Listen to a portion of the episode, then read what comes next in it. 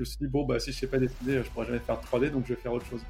Et euh, donc, du coup, j'ai démarré par la 3D, mais après, rapidement, j'ai bifurqué sur le développement. Et je commençais à réfléchir, même aussi à notre rapport aux données personnelles, qu'est-ce que, que ça ferait d'avoir toutes nos données euh, sur notre serveur, etc. Et je l'avais abordé le sujet plus par le côté social, avec j'étais très très très naïf à l'époque. Tu imaginais qu'en faisant un truc euh, décentralisé, sympa et vertueux, bah, ça intéresserait les gens plus que Facebook, une énorme erreur en fait, comme j'avais cette logique de tout faire simple, ben, j'étais quasiment sûr que ça allait plaire à d'autres, en fait. Ça m'a donné la, force pour faire ça. Si j'avais été trop, euh, si j'avais trop réfléchi, trop, j'avais été trop rationnel, euh, je pense que j'aurais rien fait et j'aurais fait des choses intéressantes, mais je pense pas que je me serais autant éclaté que, là. La créativité dans les humains, pas dans les machines. Je suis Sandrine Calam, passionnée de 3D depuis des années et fondatrice de The Shading, agence 3D créative. Avec Gizmo, je vous propose de partir à la rencontre de celles et ceux qui font tous les jours la 3D, l'animation, les VFX et tout ce qui touche à l'image en général. Bonne écoute.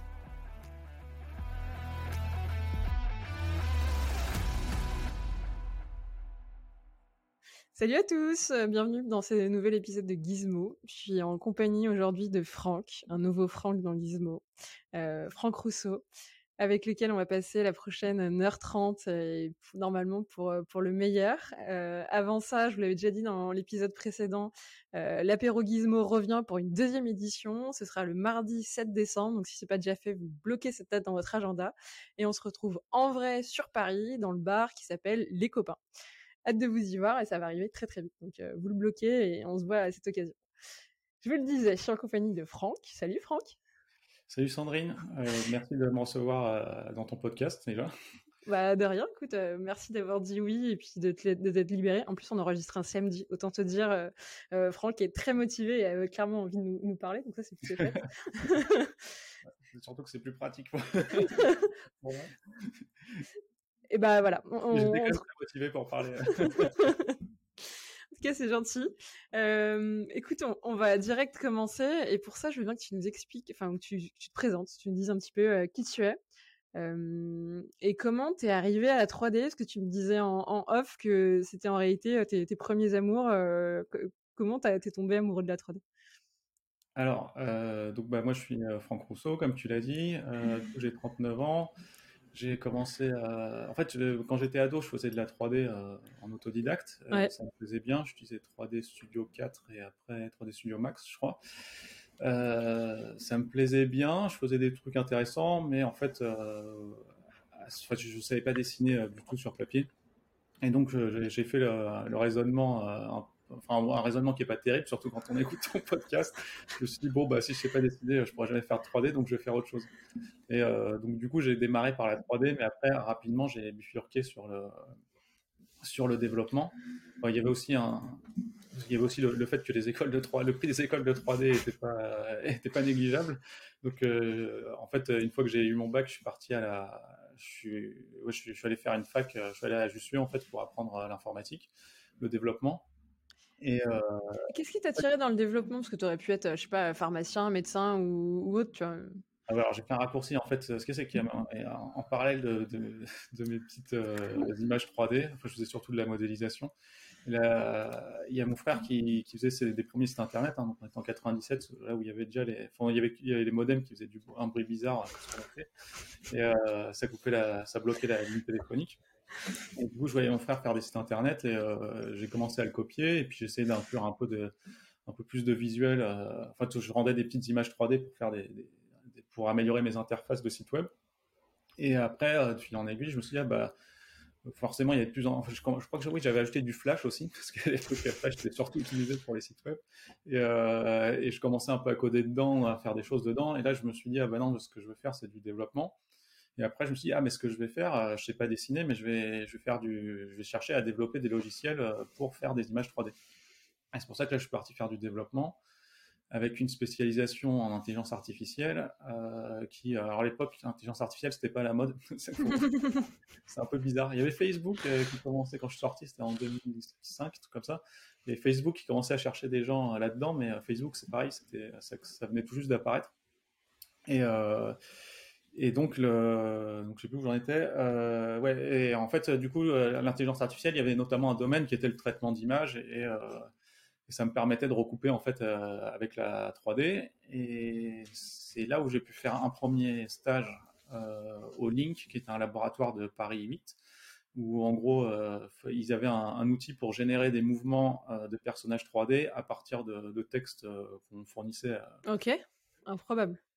Donc ça m'a permis de, mettre un premier pas dans la, dans la 3D, euh, euh, ouais, dans des projets 3D conséquents. Et en fait, euh, le, bon que ça m'a permis de faire derrière, c'est que le, stage de l'année suivante, je l'ai fait, je l'ai fait chez Attitude Studio. C'est un studio qui a disparu, mais qui était assez reconnu pour son département mocap. Et là, j'ai rencontré bah, notamment Rémi Brun, qui aujourd'hui gère Mocap Lab, ils font pas mal de choses autour, bah, justement autour de la mocap, mais ils ont toujours des. Euh, ce qui est intéressant chez eux, c'est qu'ils font toujours essayer d'aller euh, un peu plus loin dans la capture de mouvement. Bon, bref, euh, je, reviens, je reviens à mon histoire. Euh, du coup, j'ai rencontré Rémi Brun à ce moment-là et qui m'a. Bon, enfin, voilà, du coup, j'ai découvert tout le pipeline de, de la mocap. Et en même temps, j'ai rencontré Thomas Mettet, qui est aujourd'hui un développeur R&D, alors je sais plus exactement son poste, mais euh, en gros c'est un, des gros développeurs R&D d'Illumination. Il travaille notamment sur le moteur de rendu, euh, qui lui euh, m'a accompagné sur la partie plus développement de, mon projet de l'époque et euh, qui consistait en fait à capturer le mouvement des yeux euh, à partir de, vidéos qui étaient faites pendant le tournage mocap. Et, et voilà, et en fait là, du coup là, j'étais rentré de plein pied dans le monde de la 3D, enfin, dans le monde de l'animation en fait. Et, tu utilisais toi ton bagage en fait euh, d'ingénieur ou de développeur informatique? Tu, tu m'arrêtes, tu me complètes si je me trompe. C'était quoi? C'était plutôt un ingénieur ou développeur informatique? Euh, Alors, ce qu'il y a, c'est que quand tu fais l'université, bon, tu fais, genre, tu fais la même formation que les ingénieurs, mais je crois que t'as pas le, je sais plus si t'as le titre ingénieur ou pas, mais en gros, j'avais un, master en développement informatique. Je sais plus, euh, sais pas après comment ça. Comment ça se positionne par rapport à une école, mais euh, en gros c'était la, même qualité d'anciennement, euh, même si c'est pas supérieur, parce qu'à la fin on avait les grandes écoles qui venaient terminer leur, leur cours, leur, leur cursus dans notre euh, université. Par contre, on n'avait pas la reconnaissance que les écoles d'ingénieurs. Tout ça s'est tassé parce que maintenant il y a une telle, tension sur le marché de l'informatique que bon, ça, ça, ça, ça, rentre plus trop en ligne de, en compte, mais au, au début euh, ça rentrait un peu en compte. Et, euh, et, euh, et oui, donc en fait, quand je suis arrivé là, euh, donc arrivé vraiment en mode ingénieur, on va dire. Et, euh, le, et ce qui s'est passé, c'est que en fait, Rémi Brun, je pense qu'il voulait que j'intervienne plus sur le côté euh, bidouillage pour, pour, sur les caméras, pour vraiment le pipe mocap. Et en fait, bah, comme j'étais développeur et que Thomas avait déjà, en fait, Thomas avait fait le même stage que moi un ou deux ans avant. Et du coup, lui, il avait plein d'idées qu'il voulait continuer et il m'a branché sur du dev, sur le, enfin, ouais, à passer plus, il me motive à passer plus de temps sur la partie développement de, de Spipe et, euh, et du coup j'ai euh, plutôt beaucoup développé là-bas. Qu'est-ce que tu, peux un peu plus détailler ce que tu as découvert à ce moment-là quand au final tu switches de l'université peut-être quelque chose qui était assez euh, technique à quelque chose d'un peu plus pratique là au sein des studios où ils avaient en fait des, problématiques qu'ils cherchaient vraiment à résoudre et, en l'occurrence ils avaient besoin de ressources et de solutions et dont toi qui pouvais peut-être les aider à les mettre en place? Bah, euh, en fait, ce qu'il y a, c'est que le, bah, quand même, Attitude à, l'époque, c'était quand même un des top studios, donc ils faisaient quand même de la belle image. Ouais. Et, euh, et, effectivement, il y avait, ils avaient fait ce choix parce que je crois que Rémi arrivait très tôt, était arrivé très tôt dans le studio. Enfin, quand, quand j'y étais, il y avait, je crois, 200 personnes dedans. Hein. Lui, il est arrivé, il y avait, c'était un studio de 4-5 personnes. Et euh, du coup, très tôt, ils ont, ils se sont dit, on va faire de la mocap, euh, enfin, de la, ouais, on va faire de la capture de mouvement vraiment haut niveau. Et, euh, et Rémi, lui, c'est vraiment un passionné de, tous ces sujets-là. Et il avait, euh, et notamment un truc qu'il avait bien identifié, c'est que le regard dans les films était souvent euh, très, très mal fait. Et donc, enfin, ça, c'était un bout. Il s'intéressait beaucoup aussi au mouvement des mains, à plein, à plein de choses. Mais en, finalement, il y a pas mal de, on, s'intéresse beaucoup au mouvement du corps en entier. Mais dans le, mais en fait, dans le, quand tu veux faire de l'animation vraiment hyper pointue, le, enfin, il y, y, a des détails comme les yeux euh, qui mm -hmm. sont hyper importants. Et après, effectivement, il m'a fait étudier le, le, la, il m'a fait aborder le, le, le, mouvement des yeux vraiment par la partie biologique et en fait on se rend pas compte mais nos yeux ils bougent dans tous les sens en réalité et si tu veux que, que la caméra enfin qu'au qu rendu euh, ça paraisse ça, ça, te choque pas que t'es pas le côté euh, tiens il a un regard bizarre euh, bah, en fait, tu as besoin de reproduire un peu tous ces aspects-là. Quoi. Depuis tout à l'heure, du coup, j'arrête pas de regarder tes yeux, comment ils bougent et euh, voir les micro-mouvements. le, plus impressionnant, c'est en fait quand on regarde euh, le, décor, enfin, un paysage défilé, en fait, euh, quand on tourne la tête dans le train, en fait, nos yeux, ils passent leur, ils passent leur temps à faire ça. Comme si tu lisais, en réalité, tu as, ce côté retour à la ligne et, balayage. Ouais, exactement. Alors que quand on regarde sur le côté, on se dit, bon, bah, je regarde, je regarde sur le côté, mais en fait, ça va tellement vite que ça bouge dans tous les sens. Bon, bref. Et euh, après, même, du coup, on avait appris qu'on pouvait faire euh, tourner l'œil, euh, qu'il y a un axe de rotation qui est assez. Mais non. bon, bref. il y avait plein de trucs comme ça à, creuser. Et forcément, bah, une fois que tu comprends qu'il y, a toutes ces subtilités, tu te dis, bah, en, en mocap, il y a moyen de faire des choses de, de, faire mieux que les autres. Quoi. Et donc, euh, donc il, il, cherchait à, pousser plus là-dessus. Et euh, on s'était rencontrés bah, à travers euh, Catherine Pélachaud, donc, qui, était, qui gérait mon, mon stage au Link. Et, et, et donc, bah, voilà, il s'est dit, ouais, il y a quelqu'un qui, qui, est intéressé par ce genre de choses, donc autant en profiter pour travailler dessus. Euh, suite à cette expérience-là, c'était ton stage, tu as ton diplôme. Tu... Que, comment t'envisageais la suite et comment ça s'est passé? Alors là, euh, c'était un peu spécial, euh, parce qu'en fait, Attitude Studio, c'était un studio qui était en train de fermer, donc il y avait une ambiance très bizarre. je m'entendais bien avec les gens de la R&D, et les graphistes me parlaient pas, ils me disaient même pas bonjour. Wow. Genre, tous les matins, ils s'asseyaient devant moi, ils disaient pas bonjour. Donc je me suis dit, bah, peut-être que. Mais j'étais pas au courant qu'en fait la boîte marchait pas bien. Il y avait aussi euh, bon, des petits trucs pas très sympas, euh, genre quand on donne ton chèque de paye, euh, c'était signé sur. Enfin, c'était signé sur le code barre, donc il fallait faire deux allers-retours pour récupérer le. Enfin, il y avait des petites blagues comme ça. Je me suis dit, bah mince, c'est bizarre, le niveau de la 3D, c'était pas pour moi. Et du coup, puis en fait, je savais pas ce que je. Franchement, je savais pas du tout ce que je voulais faire. Et je, je, découvrais un métier qui s'appelait l'assistance à maîtrise d'ouvrage je sais pas quel mal m'a pris à l'époque. Bref, euh, en gros, ça consistait à retourner, euh, à, prendre le chemin classique, euh, à rentrer dans une boîte de conseil et, et aller et aller faire de la gestion de projet pour des pour des grands comptes, quoi, pour des très grosses boîtes. Et, j'hésitais, et puis j'en parlais à Rémi. du coup, ça, je m'en souviens. C'est quelque chose qui m'a pas mal marqué. Il m'a dit, je dis ouais, qu'est-ce que je devrais faire Tu penses plutôt rester dans l'animation ou aller faire ça, tout ça? Après, il me dit, non, je pense qu'il faut que tu ailles en boîte de conseil. Parce que comme ça, plus tard, quand tu feras tes propres projets ou que tu, tu iras travailler sur d'autres projets dans l'animation, euh, tu repenseras à ces années que tu as passées dans le conseil. Et chaque fois que tu auras un doute, tu repenseras à, ces années-là et, euh, du coup, tu, pourras te, reconcentrer sur ce que tu fais. Non, non, non, ben, euh, bah, il avait fait un parcours un peu similaire où il avait, je crois qu'il avait travaillé dans le médical. Alors, c'est un peu difficile de parler pour lui, surtout que c'était il y a longtemps qu'il m'avait raconté ça. Il avait travaillé dans, enfin, dans, une, dans une industrie assez classique. Et, euh, et après, il était parti bah, justement monter ses projets autour de la mocap. Et, euh, et du coup, il me disait, bah ouais, quand je, quand je repense à ce que je faisais avant, du coup, ça, ça me remotive quand, quand j'ai des coups de mou. Quoi. Et, ça se vérifie? Ça s'est vérifié? Euh, ouais, ouais, euh, en fait, euh, bah, au début, j'étais content d'aller découvrir un nouveau métier. Après, en fait, rapidement, j'ai pas trop aimé l'ambiance. je me débrouillais quand même bien, donc l'émission se passait bien. Et, après, j'ai, du coup, j'ai passé pas mal de temps à l'agence pour l'emploi des cadres en tant que, en, tant que je travaillais pour le, pour l'agence. Hein, je, je cherchais pas un boulot et, et, du coup, en fait, là, j'ai, j'ai un peu déprimé parce que c'est pareil, ça se passait très bien tous les projets que je gérais et tout, euh, ils aboutissaient. Mais euh, enfin, je gérais ces façons de parler. En fait, l'assistance à la maîtrise d'ouvrage, c'est quand même intéressant comme à savoir. C'est que en gros, tu fais le diplomate entre le métier et, les gens qui font la, qui développent le logiciel. Donc, euh, ça permet un peu de, du coup, de, tu parles avec tous les gens. En fait, ce qui est cool, c'est que tu parles avec tout le monde dans la boîte, n'importe quel métier. Du coup, tu comprends comment fonctionne une entreprise. Et c'est aussi toi qui dois peut-être un peu faire l'interface entre des fois deux métiers qui se comprennent pas forcément et qui euh, où on pas envie de se comprendre parce que euh, comprendre les problèmes des autres, c'est euh, peut-être des fois accepter qu'il y ait des retards ou des difficultés. C'est plus facile de fermer les yeux et de dire je ne comprends pas.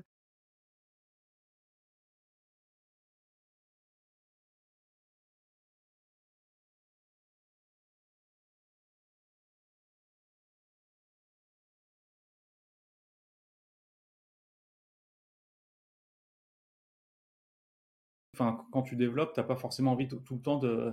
C'est important de penser à ton utilisateur final, mais tu peux pas tout le temps euh, chercher à comprendre tout ce qu'il veut, etc. Donc c'est bien si tu as quelqu'un qui te synthétise tout, qui prend en compte toi tes contraintes techniques et qui à la fin te, bah, fournit. À l'époque, bon, c'était euh, sur les modèles de, développement en, cascade, donc. du coup, c'était, bah, tu fournissais des specs et voilà, ils étaient contents d'avoir leurs specs qui étaient prêtes et qu'ils n'avaient pas qui savaient qu'ils avaient été déjà bien élagués en amont et qu'ils n'avaient pas à tout, tout, tout, ouais, tout revérifier, à tout, à tout rediscuter à chaque fois. Mm, mm. Et, euh, et, voilà, j'ai aussi appris que, en fait, euh, bah, tu, oui, tu peux pas non plus euh, t'adresser n'importe comment à un développeur. Et pareil, enfin, en fait, il y a une manière de demander les choses qui fait que, que tu auras, auras, un résultat ou tu, tu l'auras pas. Quoi.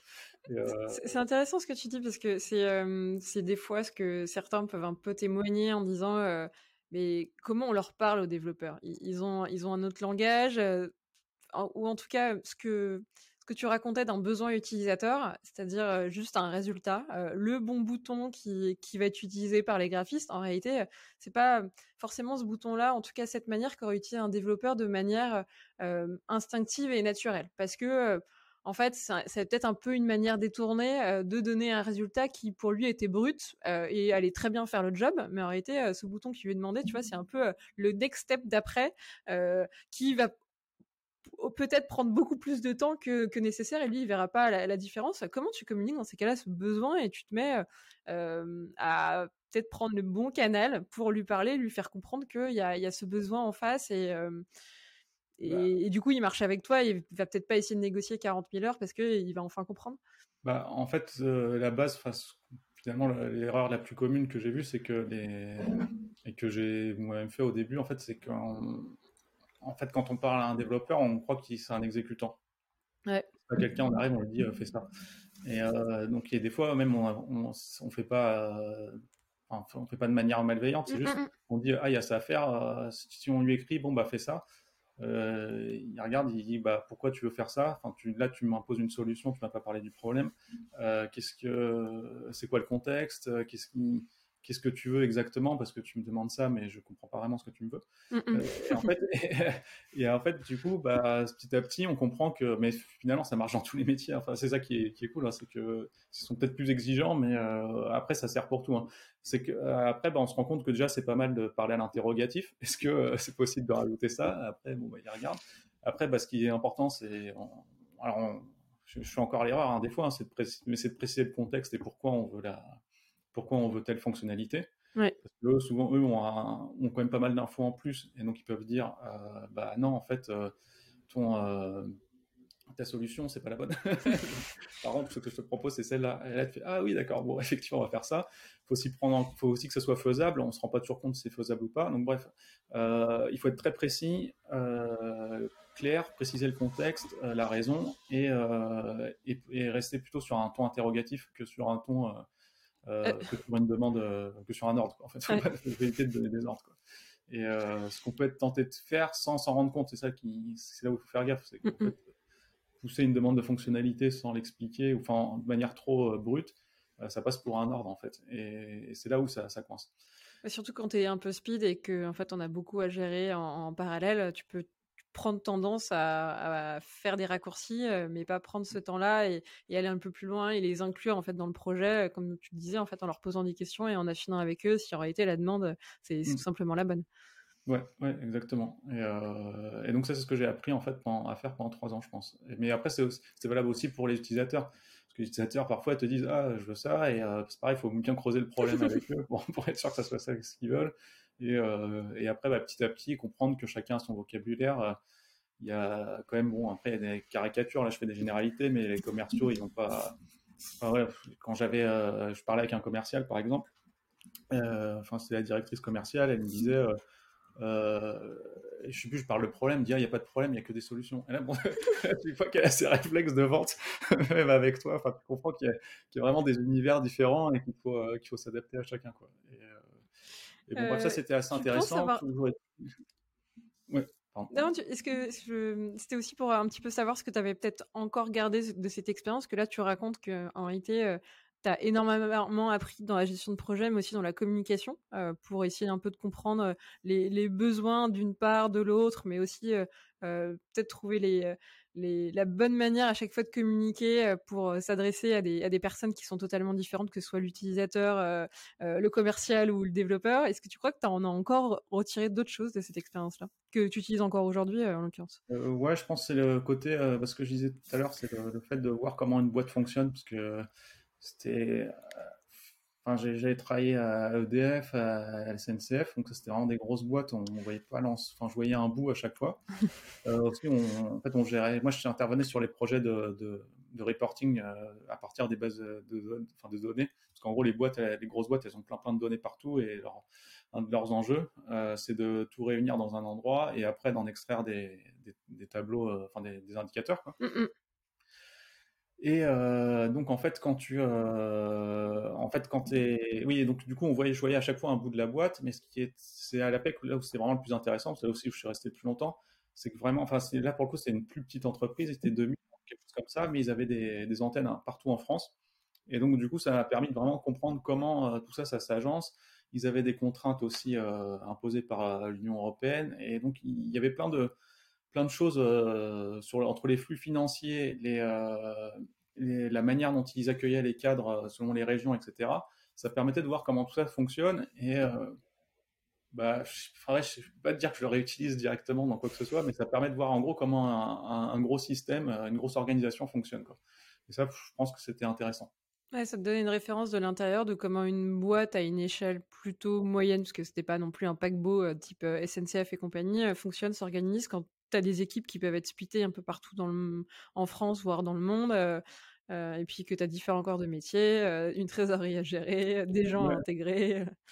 Oui, ouais, voilà. Et avec aussi un côté même politique, parce qu'il il y avait chaque année la, fallait aussi sortir les chiffres de retour à l'emploi, donc euh, qui étaient après communiqués euh, national. Donc du coup, enfin voilà, donc c'était pas ces chiffres du chômage en gros pour les cadres. donc fallait pas se tromper. Et, euh, et du coup, il y avait quand même aussi ce petit côté-là. Bon bref, c'était assez intéressant de, par ces aspects-là. Pour autant, c'est une ambiance très cadre, euh, avec euh, voilà, le costard euh, tous les jours, les, les, chaussures noires qu'il fallait passer au cirage régulièrement. Bref, c'était euh, un univers qui euh, bah, me déprimait pas mal en fait. il n'y a pas d'autre mot. Euh, donc du coup, je me sentais pas trop à ma place en fait. C'était plus ça, c'est que j'arrivais à, faire ce qu'on me demandait, à fonctionner, mais je me sentais pas trop à ma place. Et j'avais de plus en plus envie de monter une boîte. En fait, j'ai toujours eu des projets à côté. Et, et j'avais de plus en plus envie de monter une boîte. Je lisais plein de trucs sur l'entrepreneuriat, etc. Et je me suis dit, bon, bah maintenant, après, j'ai fait des rencontres, enfin, j'ai fait une rencontre à l'époque qui euh, voilà, m'avait dit Non, mais là, faut que tu, faut que tu euh, arrêtes, euh, t'as trop envie de faire des projets et tout, arrête ce que tu fais et va faire autre chose. Et du coup, j'ai décidé de démissionner. C'était vraiment suite à cette rencontre-là, ça a été le déclic au moment où toi tu commençais à lire beaucoup de choses, euh, tu savais que tu avais envie de le faire, mais tu cherchais un peu le bon moment et tu t'es rendu compte que tu n'avais pas de bon moment, il fallait ouais, vraiment ouais. se lancer. Ouais, c'est un peu ça. Comme je montais des projets à côté, que c'est pareil, j'apprenais plein de choses avec ces projets-là. Euh, et je, à un moment, je, enfin là encore, c'était plus, euh, c'est plus après, c'est plus quand je suis arrivé chez H3D que j'ai fait ça, mais enfin, si, si, j'avais, en fait, j'avais déjà monté une, une web radio en fait sur Internet que je faisais à côté. Et euh, si, ça, c'est un point important. C'est que je me dis, ouais, je démissionne. Euh, ce qui est une très mauvaise idée. On est en 2008, c'est la crise. Donc, euh, c'était pas. on était dans le creux de la, tension du marché des développeurs. Donc, en gros, c'était le moment où les développeurs avaient plus trop, leur mot à dire. mais bon, c'est les prémices du, retour de la vague qu'on connaît aujourd'hui. mais quand même, et, surtout, je sortais d'une. En fait, c'était un peu un ringard à ce moment-là d'être développeur tu sentais que niveau carrière, ça allait pas le faire. Et, euh, et du coup, j'avais une expérience plutôt de gestion de projet, et enfin d'assistance à maîtrise d'ouvrage pour être plus précis. Et, euh, donc là, je me dis, bah, je, m'en vais. Et euh, je dis, bah, je suis quand même à, l'APEC, l'agence pour l'emploi des cadres. Euh, je vais aller voir une, consultante, euh, enfin une des plus balèzes euh, du truc, pour qu'elle euh, me conseille. je fais un petit entretien avec elle pour qu'elle me conseille sur la suite. Et après, elle me fait, euh, bah, je lui montre, elle me dit, fais voir ton CV. Alors je dis, ouais, j'essaye, euh, en plus, je sais plus, j'essaye de, de, de, rentrer dans des boîtes un peu plus créatives, de faire la même chose, mais dans des boîtes un peu plus créatives. Après, elle me dit ah bon et tout, mais tu sais c'est pas facile, c'est quand même un peu différent de ce que tu fais. Enfin, c'est de la gestion de projet, mais gérer des projets, je sais pas, de site web, publicitaire, etc. C'était pas évident. Et après, elle me, prend, mon CV, elle me dit bah tiens, surligne ce que tu aimes bien là-dedans, enfin ce qui te plaît le plus. Et là, en fait, il y avait une case où j'avais mis mon projet à côté, qui était mon projet de radio, de radio libre, où j'avais développé un site web et, euh, mis en place des trucs. Et, euh, et, du coup, bah, en fait, je surligne que ça. Et là, je fais ah ouais, en fait, il y a peut-être un truc. Et donc euh, après, après ça, bah, j'ai cherché plutôt à revenir dans le développement. C'était plutôt un peu contre-intuitif sur le moment. Et euh, je me suis dit, bah, de toute façon, je vais monter un projet, euh, je, vais, rejoindre une startup. Et, euh, en fait, la plupart des startups à ce moment-là cherchaient des développeurs en PHP, j'avais plus envie de faire du PHP, je voulais faire du Python ou du Ruby, mais bref, je voulais, il y avait des nouvelles technos à la mode qui commençaient à apparaître dans le, dans, le, monde du web, c'était Django et Ruby on Rails à l'époque. Et maintenant, c'est très, très, très, très standard. Et, et, là, en fait, je, bah, en fait, je cherche et je ne trouve pas, tout simplement. Et, et en fait, je reprends contact avec Thomas Mettet, donc, et, il me dit, ah, bah, tu veux, il y a un projet là qui se monte qui s'appelle HG3D, où on va, où en gros, il y a les gros studios d'Île-de-France qui vont se réunir et qui vont bah, faire des outils communs à tous les studios et qui, va qui vont intervenir sur toute la, toute la chaîne de fabrication d'un film. Et je fais bon bah ok ouais ça peut être intéressant euh, allez euh, retour à l'animation. En fait finalement c'est peut-être le, bon le bon truc. Et et du coup bah là je rencontre je crois que c'était Blandine Nicolas d'abord. Enfin Blandine Nicolas et Jean-Noël Portugal qui me font un entretien. Bon évidemment tout ce qu'ils me racontent c'est génial. Là je il y a tous les il y a tout le monde je oui bon en fait c'est plus là où je dois être quoi. Et et donc, euh, bah donc en, gros, on se met d'accord et puis euh, je rejoins le projet. Alors au début, comme il y avait plein de, plein de parties prenantes, euh, l'idée c'était pas que je développe directement, mais plutôt que je, je fasse des recommandations d'interface pour pour tous les développements qui étaient faits. Il y avait à l'époque, oui, parce qu'à l'époque, en fait, on était une boîte de 4-5 personnes et il y avait des, des, des, développeurs de chaque studio qui nous aidaient à, à développer des, des outils. Il y avait notamment euh, Timto, Micros, euh, MacGuff, qui est devenu Illumination à ce moment-là, et euh, Durand Dubois, qui a disparu. Il y avait Claire aussi, deux minutes, enfin bref, il y, avait, il plein plein de monde. Et, et donc l'idée au départ, c'était que je développe plutôt des recommandations sur comment faire les interfaces pour qu'elles soient homogènes, ou développer des outils communs, etc., enfin, des, des widgets communs, etc. Et en fait, plus le projet avançait, plus on a cherché à développer un production tracker, donc un, équivalent de Shotgun. Bah, à l'époque, Shotgun commençait à arriver sur le marché. Euh, nous, on se positionnait sur une version un peu plus euh, light et un peu plus orientée à anime française, on va dire. Et, euh, et, et, après, on a fait ça à fond pendant trois ans, quoi. Et, et ça, bah, là, du coup, là, j'étais à fond dans, dans, le milieu, quoi, de l'animation, on rencontrait tous les studios. Euh, il y avait plein de sujets. Au début, on s'est pas mal dispersé, donc c'était bon, c'était pas très bon pour le projet, je pense, mais c'était à titre personnel, c'était intéressant parce que du coup, j'ai vraiment vu euh, toutes les problématiques que se posaient les, gens qui fabriquaient des films, euh, que ce soit pour la fabrication même du film ou, ou avant tout ce qui se passe autour. Et j'ai visité plein de studios, donc ça, c'était vraiment, c'était vraiment cool. Et voilà, après, je sais pas si tu veux que je continue ou c'est des questions pour tout ça. Peut-être sur les problématiques que tu as découvert à ce moment-là où tu disais que c'était vachement intéressant et enrichissant de, bah, de les rencontrer et d'avoir un peu ce rôle de petite souris où en t'infiltrant chez eux, tu avais peut-être accès à, l'envers du décor. Et toi, ça a dû te faire une énorme boîte à outils ou en tout cas de connaissances pour en savoir un peu plus sur comment ils fonctionnaient et quelles étaient à chaque fois leurs problématiques propres, qui peut-être avaient un socle commun, c'est-à-dire 80% des studios avaient le même dénominateur, mais après, en interne, ils avaient à chaque fois peut-être des trucs qui étaient très spécifiques, où c'était peut-être compliqué de les mutualiser, mais tu te les mettais dans un petit coin de ta tête en disant, ah, ça c'est intéressant, il y aura peut-être un truc à faire, un de ces quatre. Ouais, alors je sais pas si j'ai eu exactement cette approche. En fait, j'ai un peu, je découvrais tout. En plus, c'est un peu ma manière de fonctionner, c'est que je vais un peu en je j'essaye pas trop de, de, décider ce qui va se passer. Donc, j'arrive dans un, endroit, puis je, regarde ce qu'on me demande et, et de fil en aiguille, je découvre des choses. Et après, je me dis, ah bah tiens, ce serait pas mal d'assembler tout ça comme ça pour aller là. Mais, le... Mais ce, qui ouais, ce qui était cool, bah, c'est bah, déjà, j'ai découvert tout ce qui était problématique d'asset management. Euh, avec les graphes, tout ça. Enfin bon, c'était ça, c'était euh, super intéressant. C'est quand même super intéressant. J'ai euh, après, bah, il y avait toute la question de la gestion de prod, mais alors là, pour le coup, ça a été vraiment le, gros sujet sur lequel on a travaillé. Donc, donc ça aussi, j'ai découvert tous ces aspects-là. Ça, ça me parlait bien parce que ça ressemblait en fait à ce que je faisais avant à, la tête, les versions animation, les versions plus industrielles. il y avait la... Après, il y, y, avait aussi la... Enfin, c'est là pour le coup, ça sort des studios, mais tout ce qui est et euh, unification du son dans les salles de projection. En fait, le son est jamais pareil dans les salles de projection. Il y avait pour but de faire en sorte que tu aies toujours le même son partout où tu euh, de la même manière que tu étalonnes les couleurs, tu fasses la même chose avec le son. Après, bah, justement, il y avait toutes les histoires d'étalonnage de couleurs. Donc là, on a visité des labos et tout, c'était vraiment sympa. On a, il y avait toutes les histoires de gestion de parc machine. Donc euh, c'est pareil, j'ai rencontré chez IT euh, tous les gros studios où on discutait bah, de quoi, qu'est-ce qu'ils qu'est-ce qu'ils voudraient dedans, qu'est-ce qui les intéresserait. En fait, c'est comme euh, ils passent leur temps à, comme les studios passent leur temps à bouger, euh, ils passent leur temps à, bouger leur machine. Euh, du coup, il y en a qui se perdent. Enfin, il y a plein de trucs comme ça. Du coup, ils devaient faire des cartes de leur machine. c'était assez intéressant. Et, et après, bah, il y avait tout ce qui rencontrait bah, les artistes, se balader dans les studios, les voir dessiner des trucs, rencontrer les R&D de chaque studio, voir sur quoi effectivement ils se focalisaient.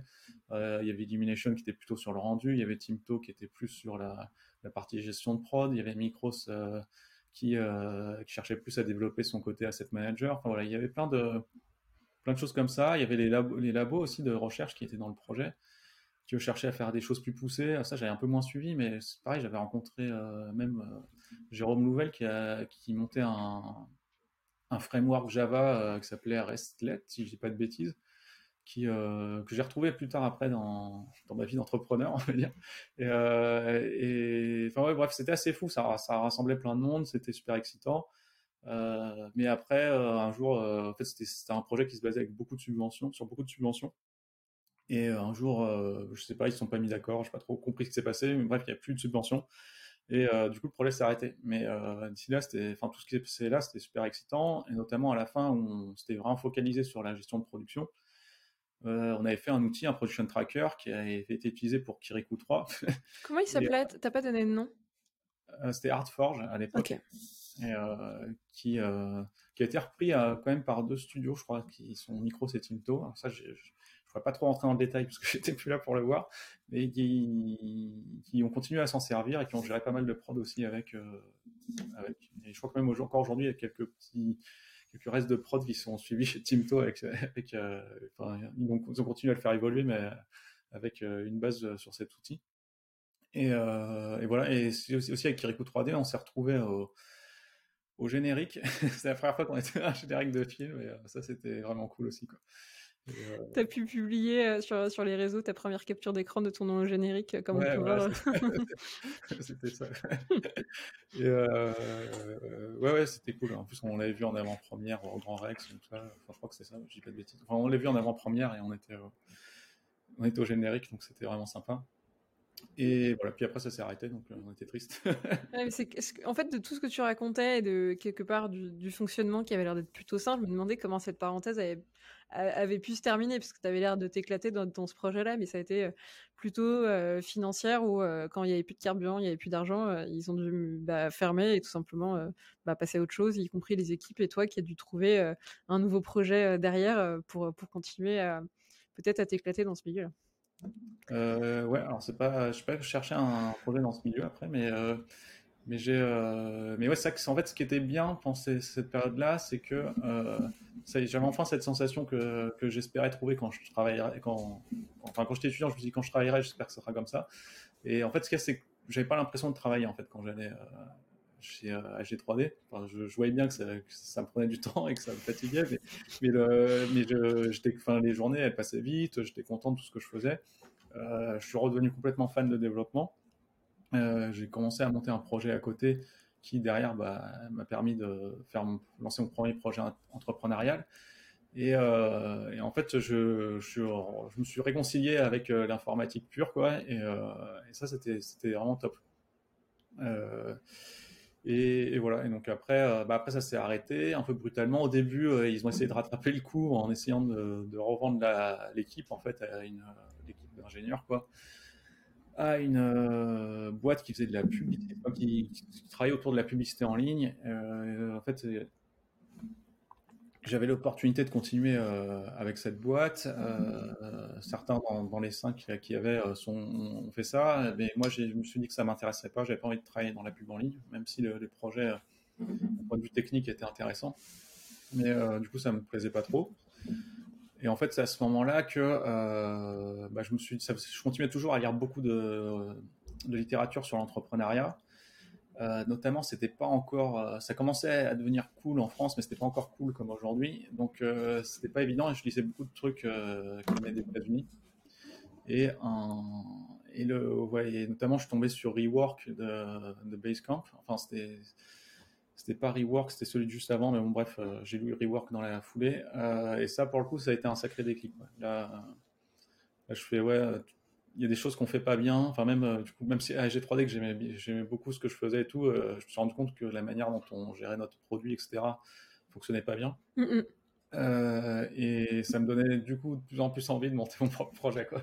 Là, j'avais vraiment, vraiment envie. Et, euh, et euh, quand on, a, on est parti de, de G3D, là, j'étais dans une situation vachement plus confortable. Parce qu'en fait, trois ans avant, quand j'ai démissionné, du coup, j'avais pas de, j'avais pas de C'était en 2008 où euh, du coup il, ça recrutait pas très bien et euh, bah, du coup chaque jour qui passe euh, c'était le stress quoi. T'as plutôt de l'argent qui, qui, baisse sur ton compte en banque que, que ton compte en banque qui augmente. Quand tu touches 0 euros par mois ça fait un peu bizarre. Et, et donc et donc là j'étais là par contre c'était l'inverse. On du coup comme la boîte fermait on avait le droit à un licenciement économique, on avait le droit à notre donc ça en est quelques indemnités de départ, rien de faramineux mais de quoi de quoi manger pendant quelques mois. Et après, surtout, on avait accès à Pôle emploi. Donc, euh, donc là, c'était, cool. Je me suis dit, bon, bah, cette fois, c'est le, le moment. il faut y aller. il y a un truc. Euh, bon, il, manquait, il manquait une idée précise à ce moment-là. Et, euh, en fait, j'avais monté un projet de, de réseau social distribué en parallèle. Je m'intéressais de plus en plus aux, thématiques de décentralisation et de vie privée et de, enfin, en gros, d'indépendance vis-à-vis des gros acteurs du cloud. Ouais. Et je commençais à réfléchir, même aussi à notre rapport aux données personnelles, qu'est-ce que, qu'est-ce que ça ferait d'avoir toutes nos données euh, sur notre serveur, etc. Et je l'ai abordé le sujet plus par le côté social, avec, euh, en faisant un réseau social. Alors j'étais très, très, très naïf à l'époque. Je m'imaginais qu'en faisant un truc euh, décentralisé, sympa et vertueux, bah, ça intéresserait les gens plus que Facebook, ce qui était une, énorme erreur. Mais, bon, du coup, j'avais développé ce truc-là à fond. Ça, m'a permis aussi de muscler pas mal mes compétences techniques. J'avais pu tester des technos, parce que enfin, chez AG3D, je prenais les technos qu'on me donnait sur lesquels on s'était mis d'accord. Enfin, surtout les, gens qui étaient là avant, que j'arrive s'étaient mis d'accord. Et, euh, et entre temps, ça avait vachement évolué. Enfin, c'était, euh, c'était le, c'était le prémisse de tout ce qu'on connaît aujourd'hui, mais euh, ça évoluait super vite. Et du coup, je m'étais mis sur plein de nouvelles techno. Et, et en fait, à ce moment-là, je tombe par hasard sur un commentaire de quelqu'un sur un forum qui dit ouais, bah, qui, en fait, il y, avait un article sur euh, les problèmes liés à la centralisation des services web. il y avait un commentaire. Le premier commentaire, c'était euh, Ouais, bah, ok, c'est bien de voir qu'il y a un problème, mais si vous voulez, euh, moi, je cherche des gens qui veulent se remonter les manches pour essayer de trouver des solutions. Et du coup, je l'ai contacté. il m'a parlé de son projet. je lui ai parlé de mon projet. et après, bah, voilà, on a monté une société ensemble. donc, lui était plus, il avait plus le côté business et moi, j'avais plus le côté technique. Et euh, on est allé euh, monter Cozy Cloud ensemble. Donc c'était Benjamin à l'époque euh, et Benjamin André. Et on a, ben, on est allé construire.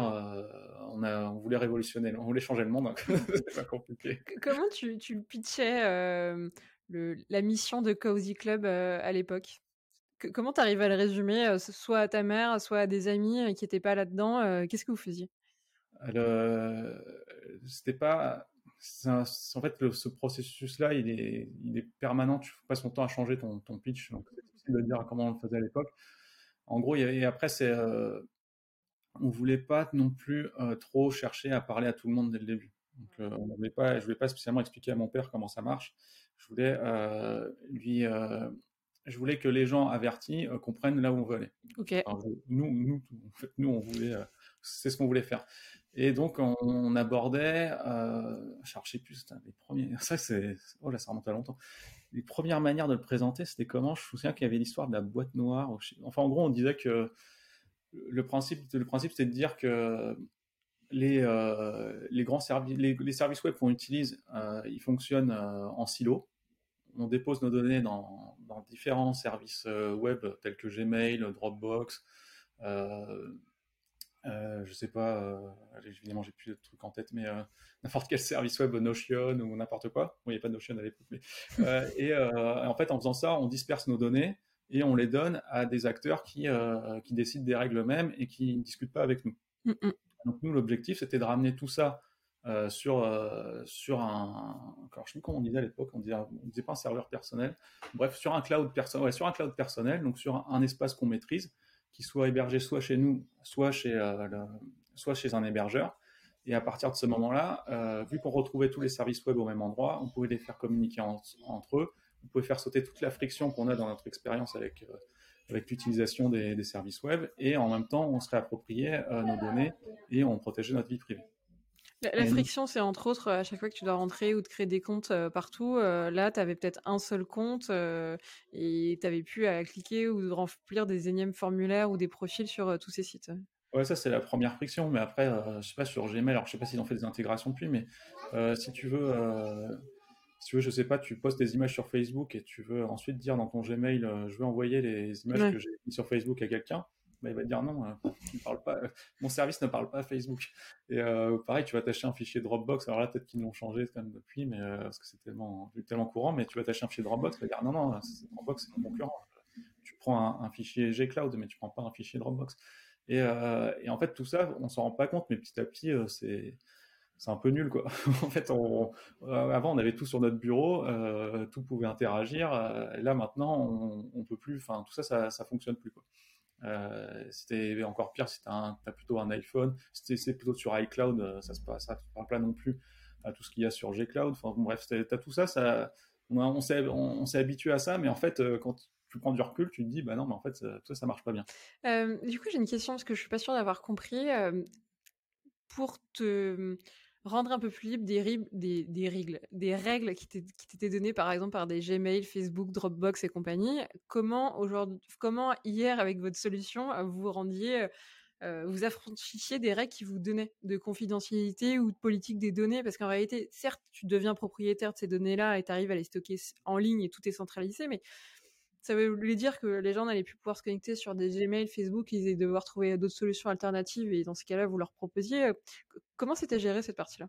En fait, l'idée, c'est de dire qu'ils ils mettent toutes leurs données sur un, enfin, sur un serveur à eux. Après, ça les empêche pas d'utiliser le reste. Même l'idée, c'est que notre, ce serveur puisse se connecter à d'autres services pour euh, faire du travail à ta place euh, sur, sur des trucs qui sont. Euh, qui de toute façon euh, seront toujours euh, à part. Euh, je sais pas, si par exemple tu as une interaction avec, avec les impôts, enfin avec impôts.gouv.fr, bah, de toute façon, il faudra toujours vraiment que tu te connectes dessus. Mais justement, l'idée c'était de dire que le que l'outil qu'on a, enfin que, que ton Cozy Cloud, quoi, il pouvait se connecter directement aux impôts pour aller faire gérer tes tâches administratives pour toi, ou au moins pour aller t'agréger tout ça dans tes dans ton espace où tu, où tu gères où tu gères toute ta vie perso, quoi. Ok. Et, et voilà. Et après, il y avait aussi une dimension politique. Ça, je pense que c'est une erreur qu'on a fait à, l'époque on l'a mise, mais je pense que c'était une erreur. Après, bon, c'est facile à dire. en gros, après, il y avait une dimension politique qui était de dire, bah, comment ça se fait qu'il y a des, euh, des institutions qui, euh, qui, qui, possèdent toutes tes données, euh, enfin, qui possèdent toutes les données de tout le monde sur toute la planète, et qu'on n'ait aucun droit de regard dessus, et qu'on est, euh, qu'en gros, on sait pas ce qu'ils, on sait pas ce qu'ils font avec nos données, et, et c'est pas des, c'est pas des c'est pas des entités élues, c'est juste des organismes privés. Et donc, euh, du coup, l'idée, c'était de dire aussi, ben, faut qu'on s'affranchisse de ça. Et voilà, donc du coup, euh, ça m'a emmené dans une grosse histoire euh, entrepreneuriale. Et après, le projet continue. Hein. Moi, j'ai quitté le projet, mais le, projet existe encore. Ok. De, tout ce que tu détailles là, il y a quand même vachement une philosophie que j'entends en trame de fond qui est très open source. Où pour toi, on doit être propriétaire de ces données. C'est vachement dans le partage peut-être assez ouvert et c'est là où tu vas peut-être m'arrêter ou compléter, mais euh, Ouais, ouais, c'est ça, c'est exactement ça. C'est en fait l'idée, oui. Alors, je veux pas avoir des sujets. En fait, c'est tellement, pour moi, c'est devenu tellement évident, mais euh, les gens, c'est pas du tout évident. En fait, ouais, euh, Cozy Cloud, l'idée aussi, c'est de le faire euh, dès le début en logiciel libre et open source, parce que la trame de fond, c'est de dire, si tu comprends pas ce que fait un logiciel, globalement, c'est lui qui dicte comment tu dois, comment tu vas vivre. Quoi. Et, donc donc sur un, sujet aussi important et aussi euh, délicat que la gestion de données personnelles, on s'est dit que si on voulait se, se présenter en challenger, en, rupture, il fallait que ça soit du logiciel libre. Sinon, euh, du coup, c'était une.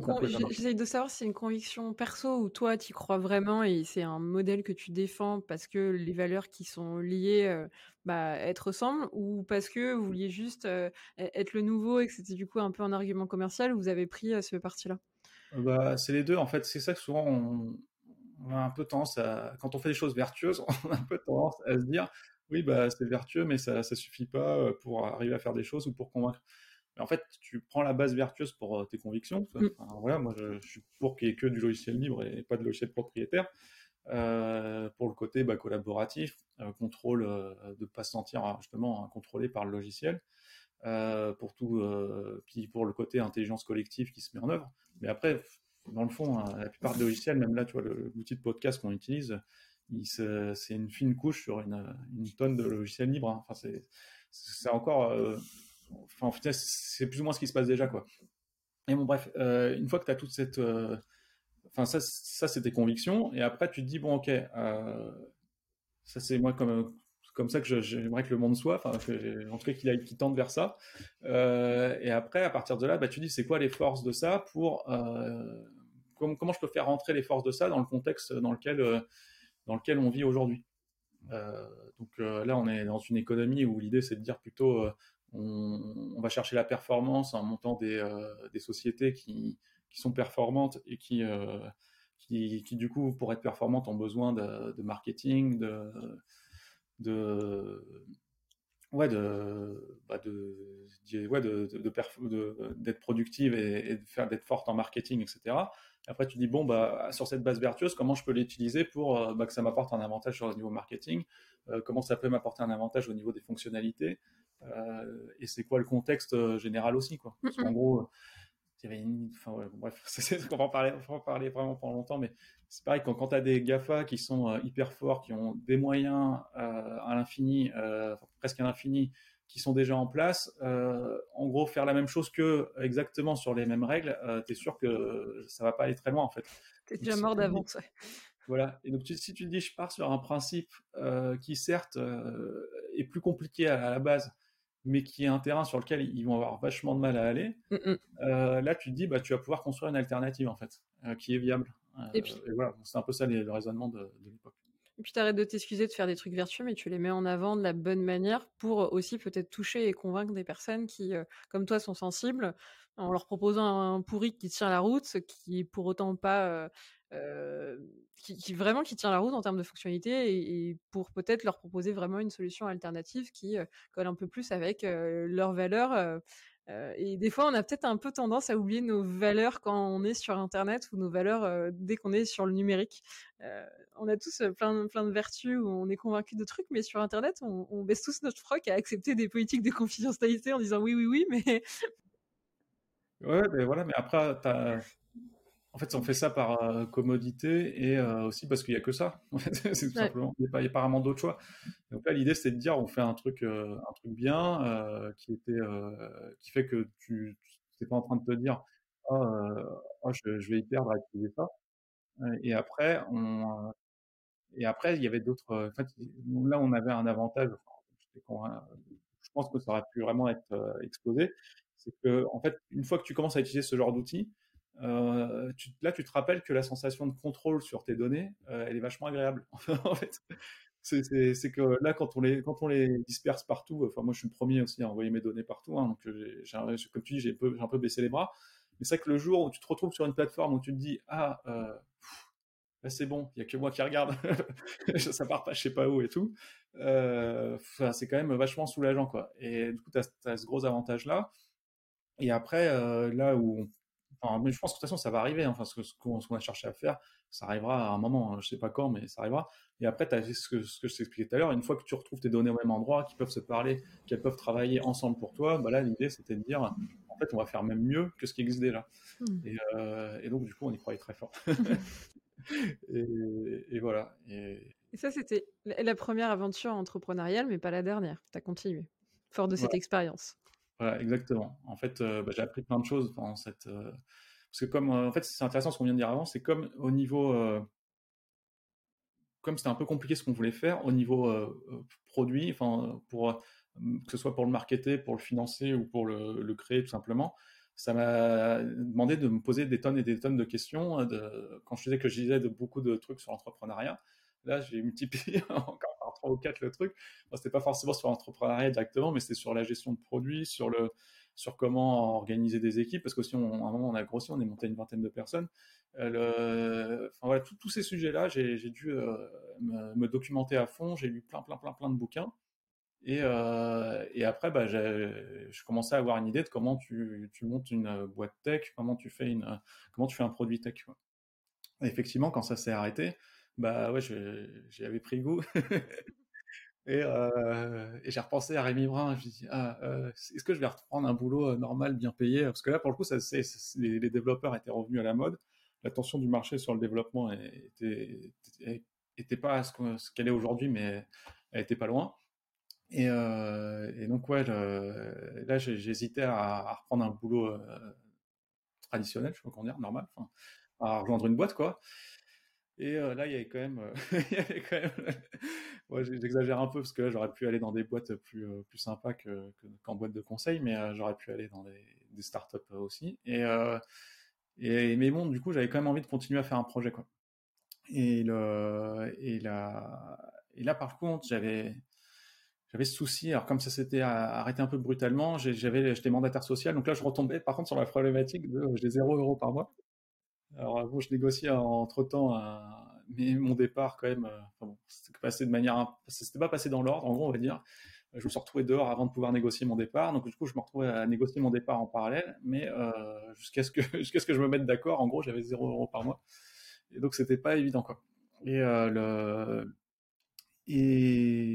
en fait, à ce moment-là, euh, j'avais plusieurs idées je voulais refaire une boîte du coup. Enfin, euh, voilà, j'ai repensé à Rémi qui me dit quand même, ouais, mais souviens-toi à l'époque, tu faisais pas exactement ce que tu voulais. C'est la question que j'allais te euh, poser. comment tu trouves l'idée? Parce que là, es un, tu repars, t'as ta feuille blanche. Certes, t'as toutes tes années d'expérience où as, tu t'es aussi vachement trouvé, et as vachement exploré. Mais comment tu te ressentes? Parce que là, t'as qu'une seule idée. Euh, Enfin, t'as qu'un seul projet, il va falloir, choisir euh, pour, pour se lancer. Ouais, c'est dur parce plus, quand tu montes ce genre de projet, euh, tu penses 24 sur 24, ça, ça, toute ta vie s'oriente autour de ça. Donc, c'était, ouais, c'était, enfin, en gros, quand ça s'arrête, t'as un grand vide. T'as l'option de recommencer euh, en prenant une autre route, exactement la même chose, mais en prenant une autre route. Mais bon, à ce moment-là, j'étais vraiment épuisé. ça impliquait de se remettre un plus ou moins en confrontation avec, avec Cozy Cloud et tout. Mm-hmm me suis dit, ça va pas être une bonne idée en fait. Ça, ça, ça va juste euh, empirer. Euh, enfin, j'ai juste, euh, je, je sens pas le, même si clairement je voyais qu'il y avait quelque chose à faire, je, je me sentais pas en tout cas dans l'état physique et mental pour pour repartir dessus. Je me suis dit bon bah je vais partir sur autre chose et je vais partir sur des projets plus simples parce que bon, Cozy Cloud c'était plein de bonnes idées, plein assez sympa, mais c'était vraiment c'était très très très ambitieux et, dur à mettre en œuvre. Donc, euh, je me suis dit, je vais partir sur quelque chose d'un peu plus simple. Alors, je sais pas, c'est vraiment plus simple.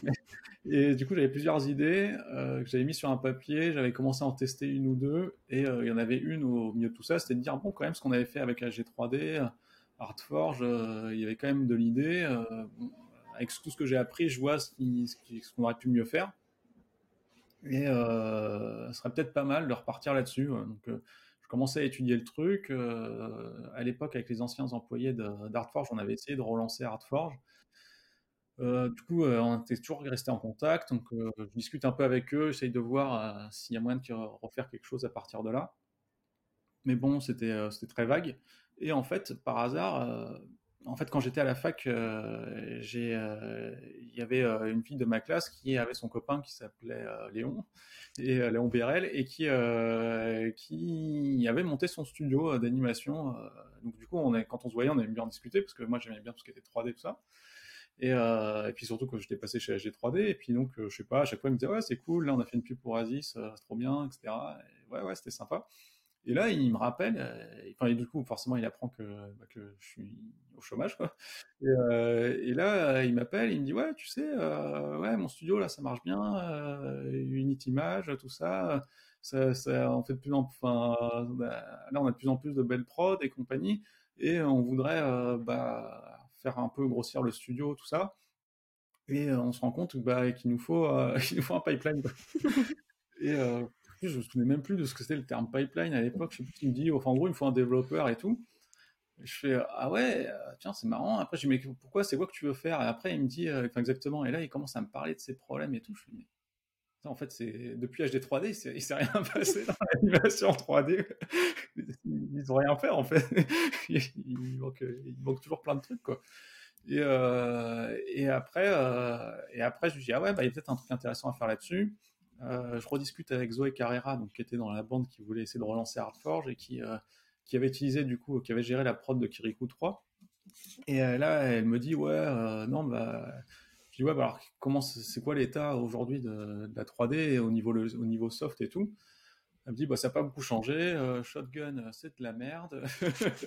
il, voilà, il y a toujours des choses à faire, notamment pour la série d'animation et et, voilà, euh, bah ouais, si, si tu as une idée là-dessus, tu devrais, tu devrais pousser le truc.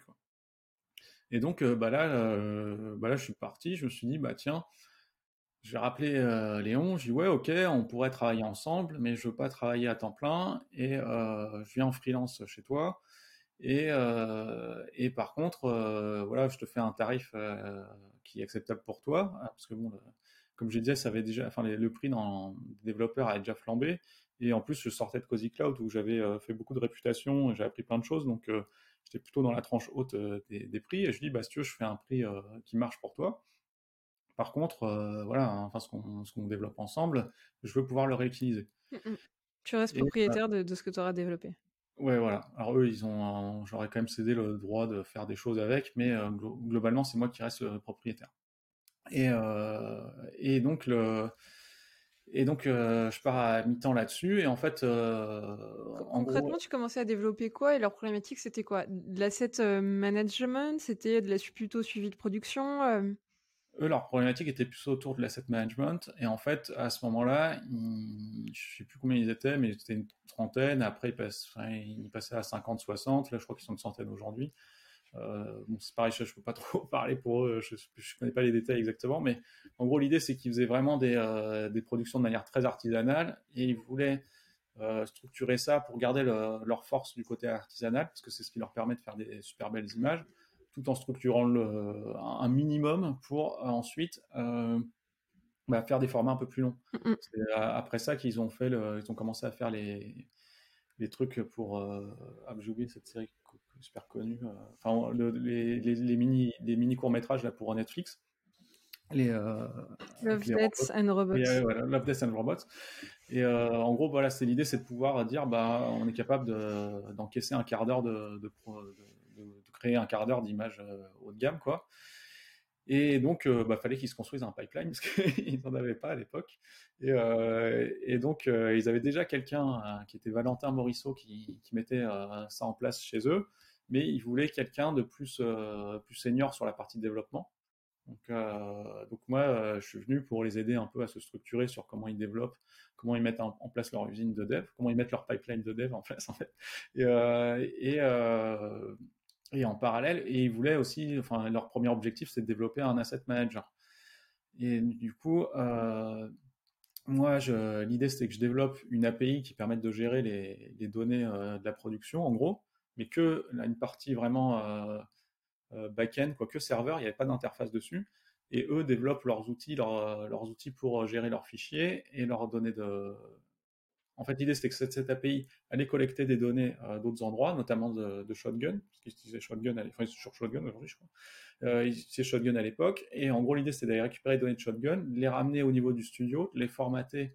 En fait, une API, c'est ce qui permet de, prendre une base de données qui est un peu brute et, en fait, de, donner accès aux informations et à des actions sur ces informations euh, de manière un peu plus, euh, de manière plus métier en fait, sont, un peu plus, euh, que ça corresponde un peu plus en fait aux, besoins du studio pour accéder aux informations qui sont bien digestes pour pour, les, pour, pour, tous les outils du studio. Quitte à les réutiliser une fois traités dans d'autres logiciels, et c'est comme ça que tu fais la passerelle d'un shotgun à, je sais pas, un outil d'asset ou, ou, de production derrière. Quoi. Exactement. Et en fait, du coup, à travers ça, euh, et après aussi, ça permet de rendre agnostique en fait le, format des données. Euh, comme ça, en fait, n'importe quel euh, n'importe quel techno, en fait, tu, tu, tu mets en accès les données sous un format standard. Donc, en gros, du JSON qui est transporté par de l'HTTP, enfin, sur, sur un protocole, sur du TCP avec de l'HTTP dessus pour formater les requêtes. Mais en gros, c'est en gros, tu, tu, tu prends des standards que tout le monde connaît et euh, du coup, euh, n'importe qui qui a sa techno préférée, euh, il va pouvoir se connecter à l'API parce qu'il sait qu'elle est faite comme toutes les autres.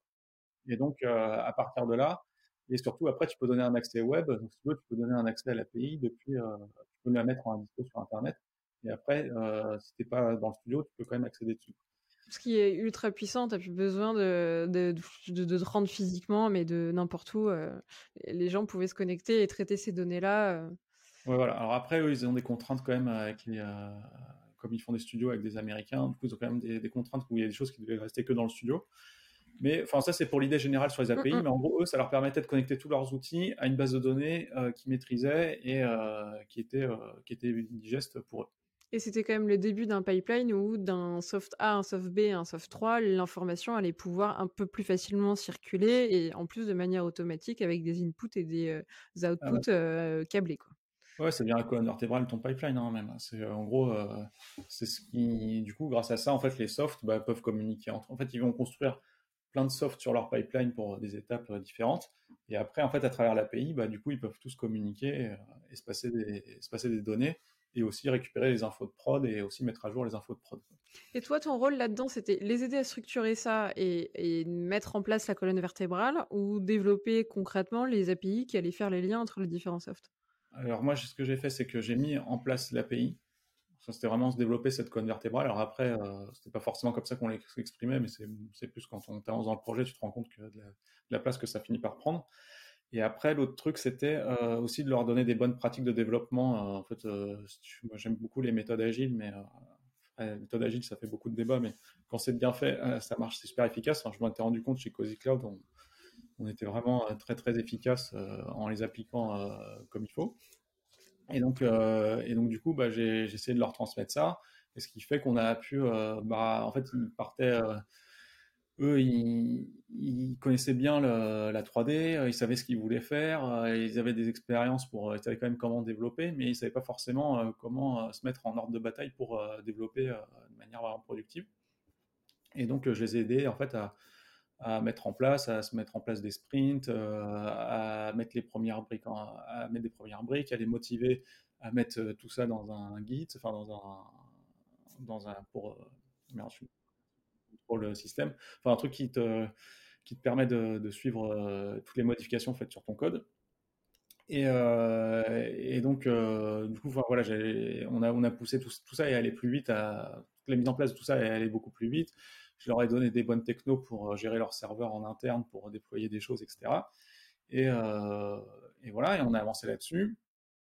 Et en parallèle, moi, ce que je faisais les deux jours qui me restaient, parce qu'au début on était à trois jours, après je faisais plus que deux jours par semaine chez eux, puis après j'ai arrêté. Mais euh, du coup, le temps libre que j'avais, là pendant ce temps-là, en gros, je continuais à regarder quand même si mon projet était viable. Et donc je rencontrais des studios, j'ai écrit à plein de studios en, faisant, des mails francs, hein, genre écrit oui, euh, ouais, je suis Franck. Voilà, il y a longtemps, je travaillais pour AG3D et là, euh, je voudrais, euh, je voudrais revenir à faire des outils un peu dans la, dans la même idée, etc.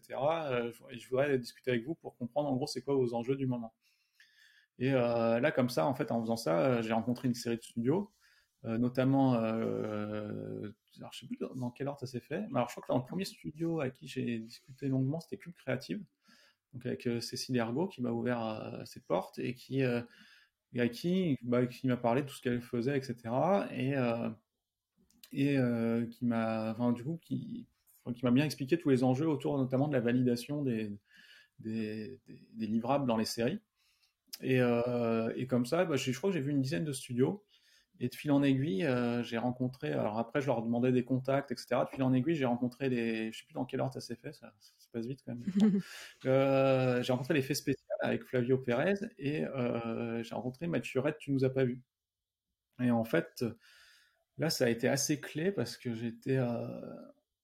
Enfin, ça, c'est. Du coup, j'ai commencé le projet en janvier 2017, quelque chose comme ça, ouais en fait, en septembre 2017, euh, je, commençais à, non, septembre, en, juin, juillet 2017, je commençais à me dire, ouais, en fait, est-ce que c'est viable mon histoire? Est-ce que ça a marché? En gros, je commençais à m'orienter de plus en plus à vouloir euh, refaire un production tracker, mais, euh, cette fois-ci avec une bonne démarche produit, en disant, ouais, il faut que ça soit un truc qui, soit facile à utiliser, parce que tout ce qu'il y a sur le marché, c'est trop compliqué, c'est l'enfer, les gens ils utilisent mal. Du coup, je m'étais renseigné sur Shotgun, tout le monde déprimait dessus. Euh, je dirais non, c'est pas possible. Là, il truc évident à faire euh, pour faire ça à la Apple. C'était quoi le plus gros défaut de Shotgun qui était remonté à ce moment-là et que pour toi, tu voulais absolument gommer pour, pour te démarquer et qu'il soit utilisé, mais vraiment utilisé par les utilisateurs et pas, euh, et pas critiqué parce qu'il n'y a que cette solution-là et qu'ils n'avaient pas le choix? Bah, C'est fouillis. Hein. En gros, c'est vraiment trop fouillis. Il y, a trop, trop d'éléments et les éléments importants apparaissent pas forcément en premier. Et, euh, et Donc tu peux passer à côté d'un problème et, en réalité en production, euh, si tu es trop speed, tu le vois pas. Exactement. Et après, euh, après bah, tout ce qui en découle. Donc comme c'est compliqué, les gens font des tableaux compliqués. Après, ils se comprennent plus. En fait, ils parlent plus. Comme ils peuvent faire tous les tableaux qu'ils veulent, bah, ils, peuvent ils parlent plus du même tableau en fait à un moment. Et du coup, ils se comprennent pas. Mais en pensant se comprendre, il y a, ça entraîne des problèmes de performance aussi parce que comme euh, tu peux bidouiller plein de trucs dans Shotgun et que tout le monde n'a pas la connaissance, enfin, n'arrive pas forcément à, s'imaginer les contraintes en base de données que ça cause, bah, il y a beaucoup de gens qui se retrouvent à faire des tableaux qui mettent un quart d'heure à charger ou des choses comme ça. Pratique. les, softs mettent parfois 5 à 10 minutes pour démarrer. Enfin, bref, il y a plein de choses dans, enfin, les softs qui, oui, quand tu, ce qui se passe dans ton pipe, c'est quand tu, plus tu avances, quand tu fais, ce que tu fais, c'est quand tu vas démarrer ton application euh, pour travailler, tu vas aller chercher plein d'infos sur ton euh, production tracker. Et du coup, euh, il y a certains studios où ils se retrouvent à attendre 5 minutes pour que le, Maya il se lance, tu vois, des trucs comme ça. Et l'autre truc qui m'avait convaincu, c'est que Shotgun avait été racheté par Autodesk. Parce qu'en fait, Shotgun, à la base, euh, c'était une entreprise qui m'avait pas mal intéressé aussi à l'époque, parce qu'ils avaient un peu les mêmes principes que, que une entreprise qui me plaisait beaucoup, là, qui était Basecamp. Euh, ils étaient tous en télétravail. Euh, c'était une boîte qui avait bootstrappé, donc qui n'avait pas pris de levée de fonds. Euh, et, c'était quand même pas mal. Hein. Franchement, c'était intéressant. C'était un truc qui m'avait un peu refroidi dans l'idée aussi de, se relancer là-dedans au début. Et après, quand j'ai compris que c'était aussi racheté par Autodesk, là, j'ai compris que c'était un projet mort, en fait. ça allait aller nulle part. Parce que c'est la, la, stratégie commerciale d'Autodesk qui rachète des trucs pour tuer des concurrents et après pour, euh, bah pour presser tout le jus du citron du, du logiciel. Et derrière, il ne l'améliore pas beaucoup, enfin il l'améliore un peu, mais euh, pour euh, mais c'est final, ils font pas, pas grand chose. Et quand ils font des choses, c'est pour les très, leurs très très gros clients et pas pour, pas pour, pas trop pour les autres. Et donc là, je me suis dit, ah bah ouais, il y, a un boulevard. comme d'hab, j'étais un peu naïf, mais je crois qu'il faut être un peu naïf pour, lancer des projets. Je me qu'il y avait un boulevard. Mais bon, euh, du coup, au bout de six mois, chez Unitimage et tout, je me dis, ah, en fait, c'est vraiment compliqué à développer. Est-ce que je vais pouvoir faire ça? Est-ce que c'est viable, quand même, mon histoire et tout? Et euh, j'avais quand même monté un site internet et compagnie. Et, euh, et j'avais eu un souci perso. Bon, j'étais un peu à deux doigts de baisser les bras. Et là, il y a Tu nous as pas vu qui me dit euh, ouais bon là euh, là faut que ton histoire de Kitsu là faut que ça avance. Euh, je sais plus comment ça je sais même plus comment, comment s'est passé la discussion en gros bref à la fin c'était ouais euh, nous on est prêt à te payer pour que tu développes les premières interfaces. Et là c'était un gros soulagement parce qu'en fait Unity Image c'était en fait pour moi j'avais besoin de, trouver très vite des clients pour valider le fait qu'il y a un vrai marché derrière. Que ce soit où tu puisses qu'il y ait un marché, c'est une chose, mais l'idée, c'est que surtout que tu puisses en faire un projet viable mmh, mmh, derrière. Mmh, et que les gens soient prêts à te payer et, à prendre un abonnement ou acheter le logiciel, mais que ce soit du concret. Ouais, parce qu'en fait, HD3D, on avait eu beaucoup de financement public, mais on n'avait pas vraiment de modèle d'affaires derrière, donc ça avait périclité.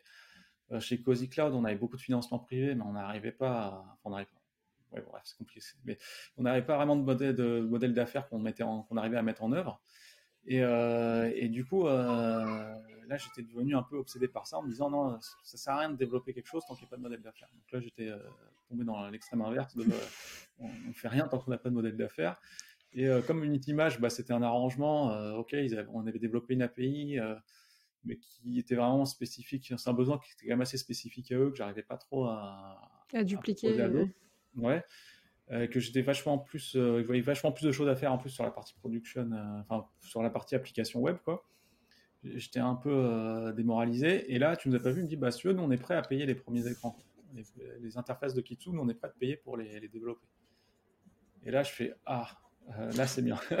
là, il y a peut-être quelque chose à faire. Et surtout que euh, je crois que c'est, je vais au Radi. C'était Cécile Ergo qui m'a conseillé d'aller au Radi. Euh, à, donc au Radi RAF, là, c'est le gros événement de l'animation, l'animation qui se passe à Angoulême tous les ans. Et donc, je crois que je vais au Radi présenter mon projet quand même. Je sais plus, je crois que j'avais commencé à faire des mock-ups où j'avais développé des premières interfaces. Je sais plus dans quel ordre ça s'est passé. Hein, c'est marrant. Bref, euh, au Radis, je crois que je rencontre je crois que c'est là où j'ai rencontré Flavio en fait. Je sais plus. Bref, il y a Flavio qui très rapidement après que tu nous as pas vu euh, m'achète quelques interfaces. Euh, m'achète, c'est qu'il me payait pour développer le logiciel. Euh, il y a Flavio, des faits spécial, qui que je rencontre, il me dit, bah nous on avait un budget du pour développer un production tracker chez nous, mais clairement euh, c'est un budget, on va pas aller loin.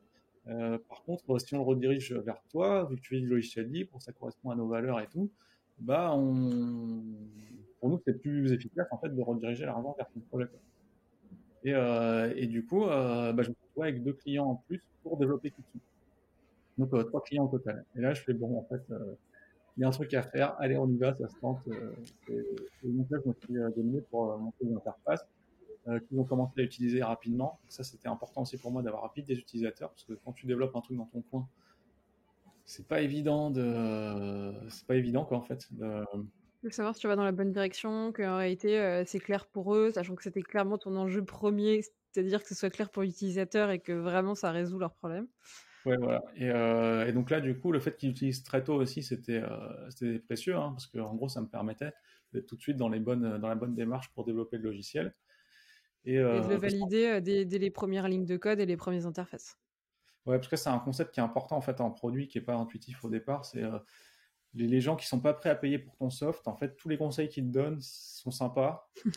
les, idées de feature custom sont sympas, mais en fait, sont pas vraiment, sont pas forcément pertinentes parce que euh, s'ils sont pas prêts à payer, c'est qu'en fait, le, besoin est pas pas forcément hyper fort. Alors, ils peuvent avoir un besoin fort, mais si c'est ça, c'est que tant qu'ils sont pas prêts à payer, c'est que le besoin n'est pas assez fort. Et, euh, du coup, euh, c'était hyper important euh, aussi qu'ils payent, un peu comme quand tu vas chez le psy, c'est important que tu payes à la fin de la séance. je sais pas si ça paraît bizarre, mais c'est un peu, je pense qu'il y a un peu cette idée-là aussi. Et en gros, donc du coup, le fait qu'ils payent, ça montrait que quand ils me demandaient une, fonctionnalité, en plus c'est des studios qui n'avaient pas des méga budgets, maintenant ils sont un peu développés, mais à l'époque c'était vraiment des budgets très serrés. Donc le fait qu'ils payent, ça voulait dire qu'il y avait un, y avait un enjeu quoi. Et euh, donc comme ça, bah, j'ai pu développer les, premières versions de Kitsu, quoi. La première, euh, le, MVP, le minimum viable product. Et, euh, et donc, et donc, bah, voilà. Après, moi, je sais pas, tu as peut-être des questions sur cette partie-là. Oui, carrément. là, quand tu as tes premiers clients et que tu fais la, la première version, la MVP,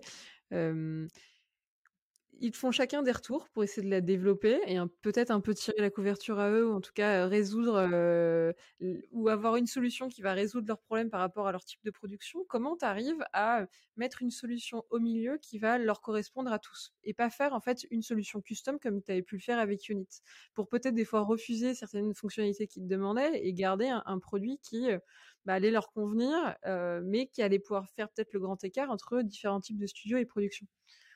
Alors, euh, bah, clairement, on discute, quoi, en fait. C'est ça le truc. C'est qu'en face, euh, c'était un peu. En fait, c'est vrai que c'était quand même une super euh, situation, finalement, pour moi, parce que c'était des studios qui commençaient, qui commençaient, mais qui étaient montés par des gens qui avaient pas mal de bouteilles, en fait. Et donc, ils avaient quand même des idées claires sur qu'est-ce que c'est qu'une production.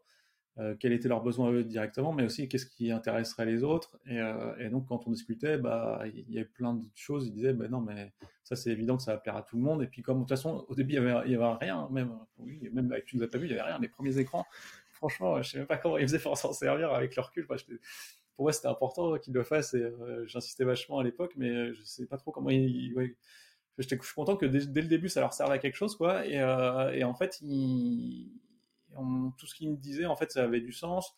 Euh, après, moi, j'avais mon expérience aussi d'Artforge et euh, de gestion de produits euh, que j'avais acquise chez chez, Cozy Cloud. Et donc, du coup, bah, en fait, assez naturellement, je faisais des.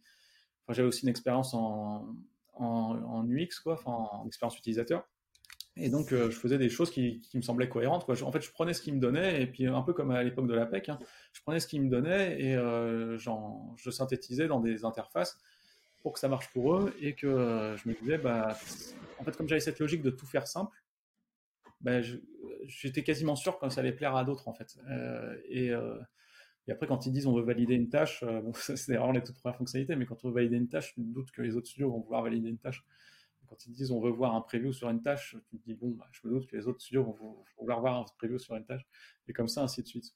Ok, c'était pas des features qui étaient euh, sortis un peu de l'espace ou vraiment anecdotiques euh, où tu pouvais te poser la question est-ce que tu allais l'implémenter euh, C'était à chaque fois pertinent. En tout cas, tu t'es dit ça va toucher à 95%, 98% des studios, tout le monde voudra l'avoir. En, en, résumé, c'est, je faisais ça avec des gens très bons qui étaient dans la discussion. Donc en fait, ça s'est fait. En bonne intelligence. Ouais, ouais, clairement.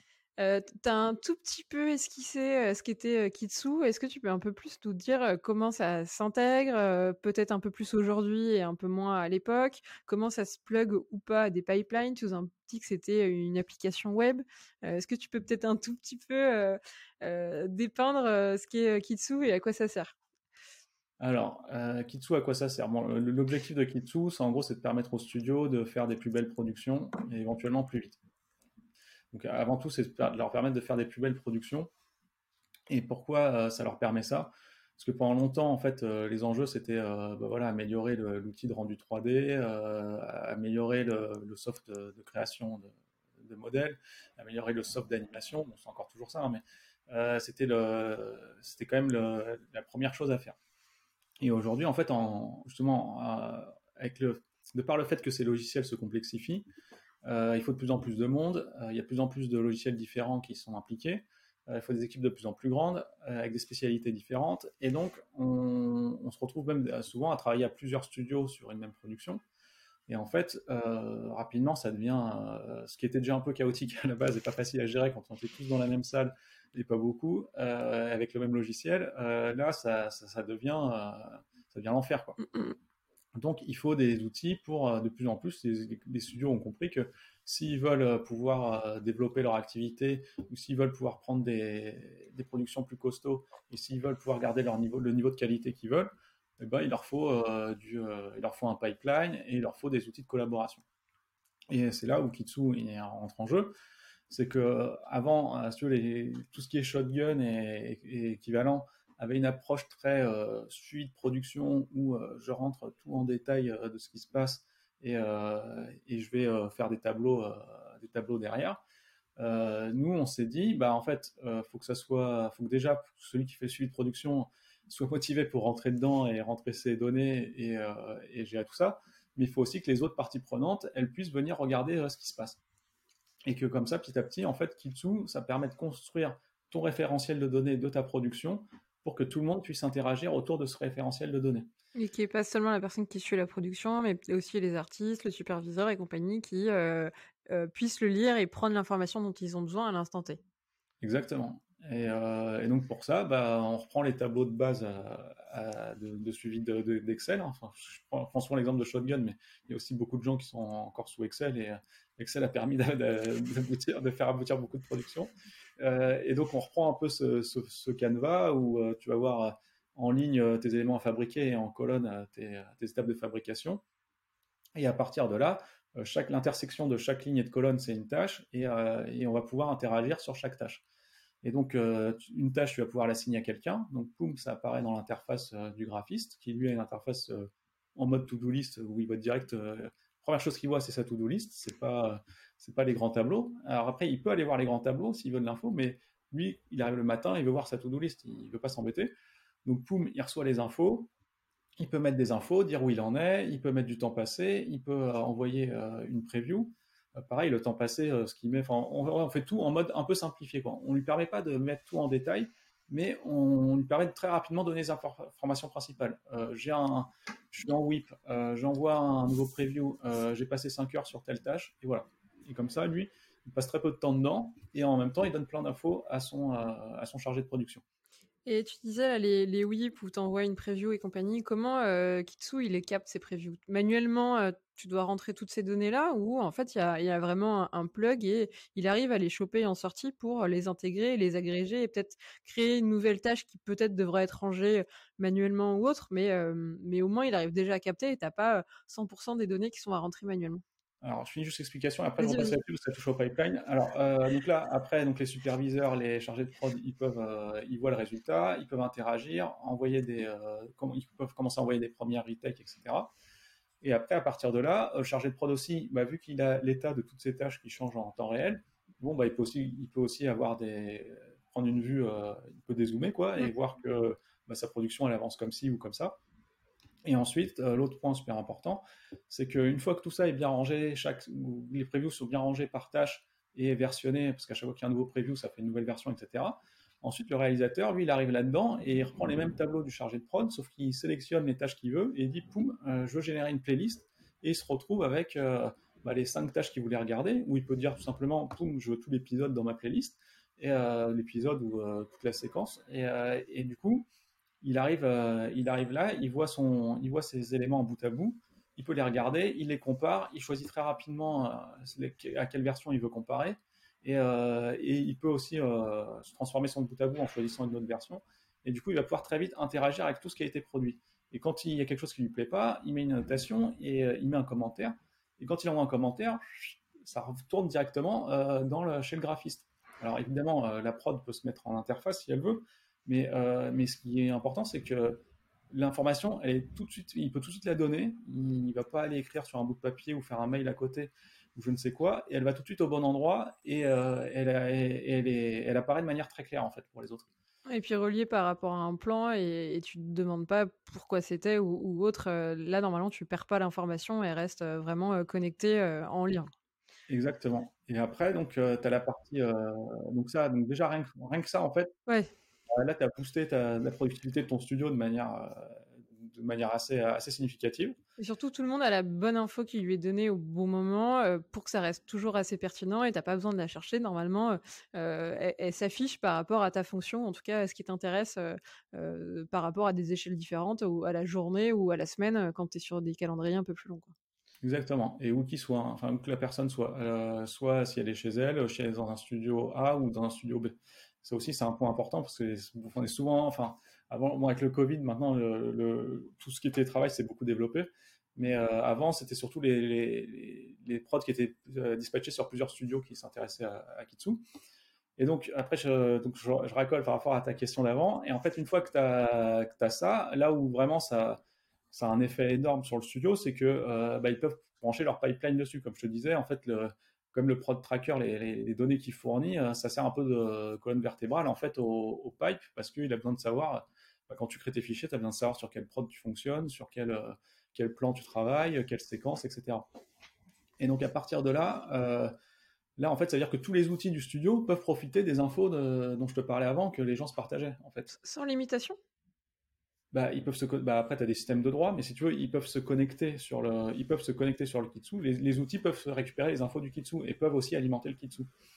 Et donc, du coup, de cette manière, en fait, tu as une base de données qui est hyper riche et qui, euh, bah, qui fait que ton studio, il a en fait, ça crée un cercle vertueux, un cercle, c'est limite dans l'exponentiel, quoi, où en gros, bah, plus as, ton studio, du jour au lendemain, il, il est mis sur une, Ouais, enfin, il, est mis sur, pas sur une fusée, j'exagère. Mais... Il est mis sur orbite. En tout cas, tu décuples sa puissance.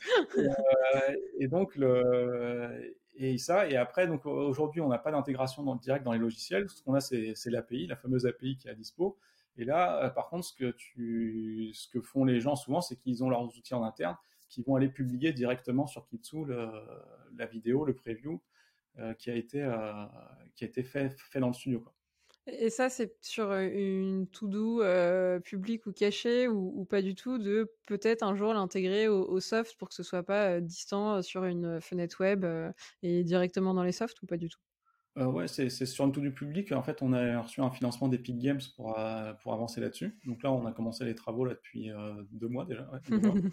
Et, et, voilà, donc ce qu'on va essayer de faire, euh, mais c'est pareil, il va falloir qu'on, vite qu'on trouve un studio pour euh, l'utiliser, pour, vraiment qu'on itère avec eux. Mais en gros, ce, qu'on veut faire aussi, c'est commencer à mettre le pas dans une, idée qu'on a, qui est de faire, euh, bah, le kitsu pour graphistes. En gros, les graphistes travaillent avec plusieurs studios.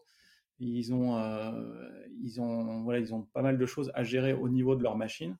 Donc l'idée, c'est que ils aient une interface Kitsu sur leur machine qui leur permette de gérer plusieurs Kitsu en fait alors, est-ce qu'on l'appellera de la même manière Je ne sais pas. Mais et en gros, donc la première étape, ce sera juste de dire euh, d'aller chercher les softs qui sont disponibles sur le, qui sont, qui sont lancés en fait sur sa machine, et pouvoir dire bah, sur une sur telle tâche, euh, je veux euh, récupère moi le preview depuis tel soft ou tel soft et envoie-le directement sur Kitsu. Et, et, voilà. Mais après, on va aller plus loin avec cette idée de dire qu'ils peuvent travailler sur plusieurs projets en même temps, et qu'en gros, on crée un enfin, il crée son, son, monde un peu à part qui se connecte, à, qui se connecte aux différents kitsu. Ouais, tu auras un espèce de dashboard commun où euh, tu, tu, pourras avoir plus, un, un, kitsu par production, mais aussi par studio euh, de, de, chez toi. Et, et, parce que l'interface sera, aussi sympa, euh, en tout cas, tu auras toujours cette facilité, qu'importe, qu'importe les prods, et tu n'auras pas besoin de switcher. tu pourras avoir vraiment avec ce dashboard cette vision d'ensemble sur toutes les prods sur lesquelles tu, tu es et l'idée que tu gardes un peu ton historique perso aussi, voilà, que tu te souviennes que tu as travaillé sur tel prod à tel moment, et, euh, et voilà. Quoi. Donc, euh, un peu le... Ouais, donc ça c'est un peu l'idée. Bon là pour l'instant, mais de manière plus euh, pragmatique, on va dire. pour l'instant, l'idée c'est vraiment de permettre de publier justement plus facilement depuis son DCC, de choisir des options, etc. De dire bon bah je veux plutôt un, rendu comme ci ou comme ça et de l'envoyer ensuite sur sur Kitsu. Mmh, mmh on est allé un peu vite dans, le développement et dans euh, euh, l'histoire de, Kitsu. Euh. Aujourd'hui, vous en êtes où et c'est quoi, c'est quoi la suite? C'est quoi les, enjeux que tu as envie et de le voir évoluer? Tu as parlé un peu de ce dashboard ou de, ce Kitsu 2. Est-ce qu'il y a d'autres choses que, que, tu as en tête qui sont sûrement demandées par, par les studios et qui te sollicitent là-dessus? Euh, là, en ce moment, on nous demande beaucoup de choses autour du, euh, planning. Euh, on a, enfin, en fait, ce c'est que nous, donc, ce que j'ai pas raconté quand même, en fait, j'ai raconté que le début de l'histoire. Ce qui s'est passé, c'est quand j'ai eu une version potable de, de Kitsu, j'ai, en fait, à ce moment-là, je me suis dit, le problème, c'est que moi, je suis pas assez pointu dans la gestion de production. Euh, j'ai jamais géré de prod en fait, donc c'était difficile de vendre un petit gestion de prod sans savoir gérer de prod. Et à ce moment-là, euh, c'est un concours de circonstances. Il y a euh, Gwenaël qui a Dupré, qui était dire de prod chez Unity Image, qui s'en va de Unity Image. Et j'avais bossé avec elle, j'avais bien aimé la manière dont elle travaillait et tout. là, je me suis dit, bon, je vais déjà parler de mon projet. Je suis allé la voir, j'ai dit, bon, bah, écoute, je vois que tu aimes bien gérer des prods, bah, ça te dirait d'intervenir sur un peu toutes les prods du monde. Et elle fait, ah, ça peut m'intéresser. Et donc, euh, du coup, elle m'a rejoint dans le projet euh, pour, euh, pour, bah, pour faire avancer Kitsu plus vite. Quoi. Mm, mm. Et, et, donc, c'est vrai que l'approche qu'on. Donc là, on a clairement, sur l'aspect métier, on a vraiment passé un, un cap. Et, parce que c'est vrai que c'était bien de parler avec les studios, mais quand, il y a la connaissance en interne, c'est pareil. Et en fait, à là, on s'était vraiment très focalisé sur l'idée de. En fait, Gwen, elle gérait pas ses, ses au planning, elle gère plus à la quantité, enfin, un, planning global, mais elle n'est pas trop dans le détail. Donc pour elle, c'était, enfin pour elle, la plupart de nos studios partenaires, l'important c'était vraiment de travailler sur les reviews et le, suivi des tâches. Mais, euh, après, euh, là de plus en plus, on a des studios, notamment il y a des studios VFX qui nous poussent là-dessus. Même si on est très orienté animation, euh, il y a plus de studios qui sont, sont plus, qui ont une approche plus planning des, des productions et euh, qui nous pousse là-dessus. Et on sent que ça nous bah, ça nous bloque pour euh, rentrer chez certains studios. Donc on est en train de le, on est en train d'améliorer on a déjà un planning dans Kitsu mais qui qui nécessite clairement des améliorations. Et euh, du coup là ce qu'on est en train de faire en ce moment c'est d'améliorer ça on va aussi améliorer la gestion des droits en travaillant un peu plus sur l'aspect département En gros, on va permettre à des départements, enfin, Aujourd'hui, dans Kitsu, tu as, des niveaux de droit assez simples, parce qu'on essaie de garder aussi cet esprit de simplicité sur tous les aspects. Et, les droits, c'est l'accès en fait de, de, voir certaines données ou, non en fonction de qui tu es. Ouais, voilà. Et en gros, bah, ce qui est, c'est top ce qu'on fait parce qu'on permet à tout le monde de voir tout le temps ce qui se passe dans la production. Parce que c'est bien quand même de comprendre le contexte. Mais pour autant, en fait, euh, on se rend compte en avançant que y a quand même des départements qui voudraient voir que ce qu'il y a dans leur département, sinon ça leur fait trop de bruit. Euh, dès qu'ils sortent de leur euh, to-do list, après ça fait trop de bruit quoi, quand ils vont dans les autres écrans. Donc on va essayer d'avancer un peu sur cet aspect-là aussi. Quoi. Ça, c'est les, les, trois chantiers qu'on va mener en parallèle. Et, et ouais, voilà, donc ça c'est un peu ça, c'est la suite.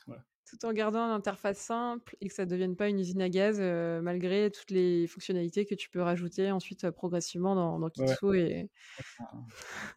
Un gros enjeu. Hein. Faire, de Skin Prod, c'est vraiment compliqué. Donc faire quelque chose de simple, hein, de quelque chose de compliqué, à partir de quelque chose de compliqué, c'est vraiment euh, dur. Et ouais, ça, ça, va rester notre, notre challenge dans les...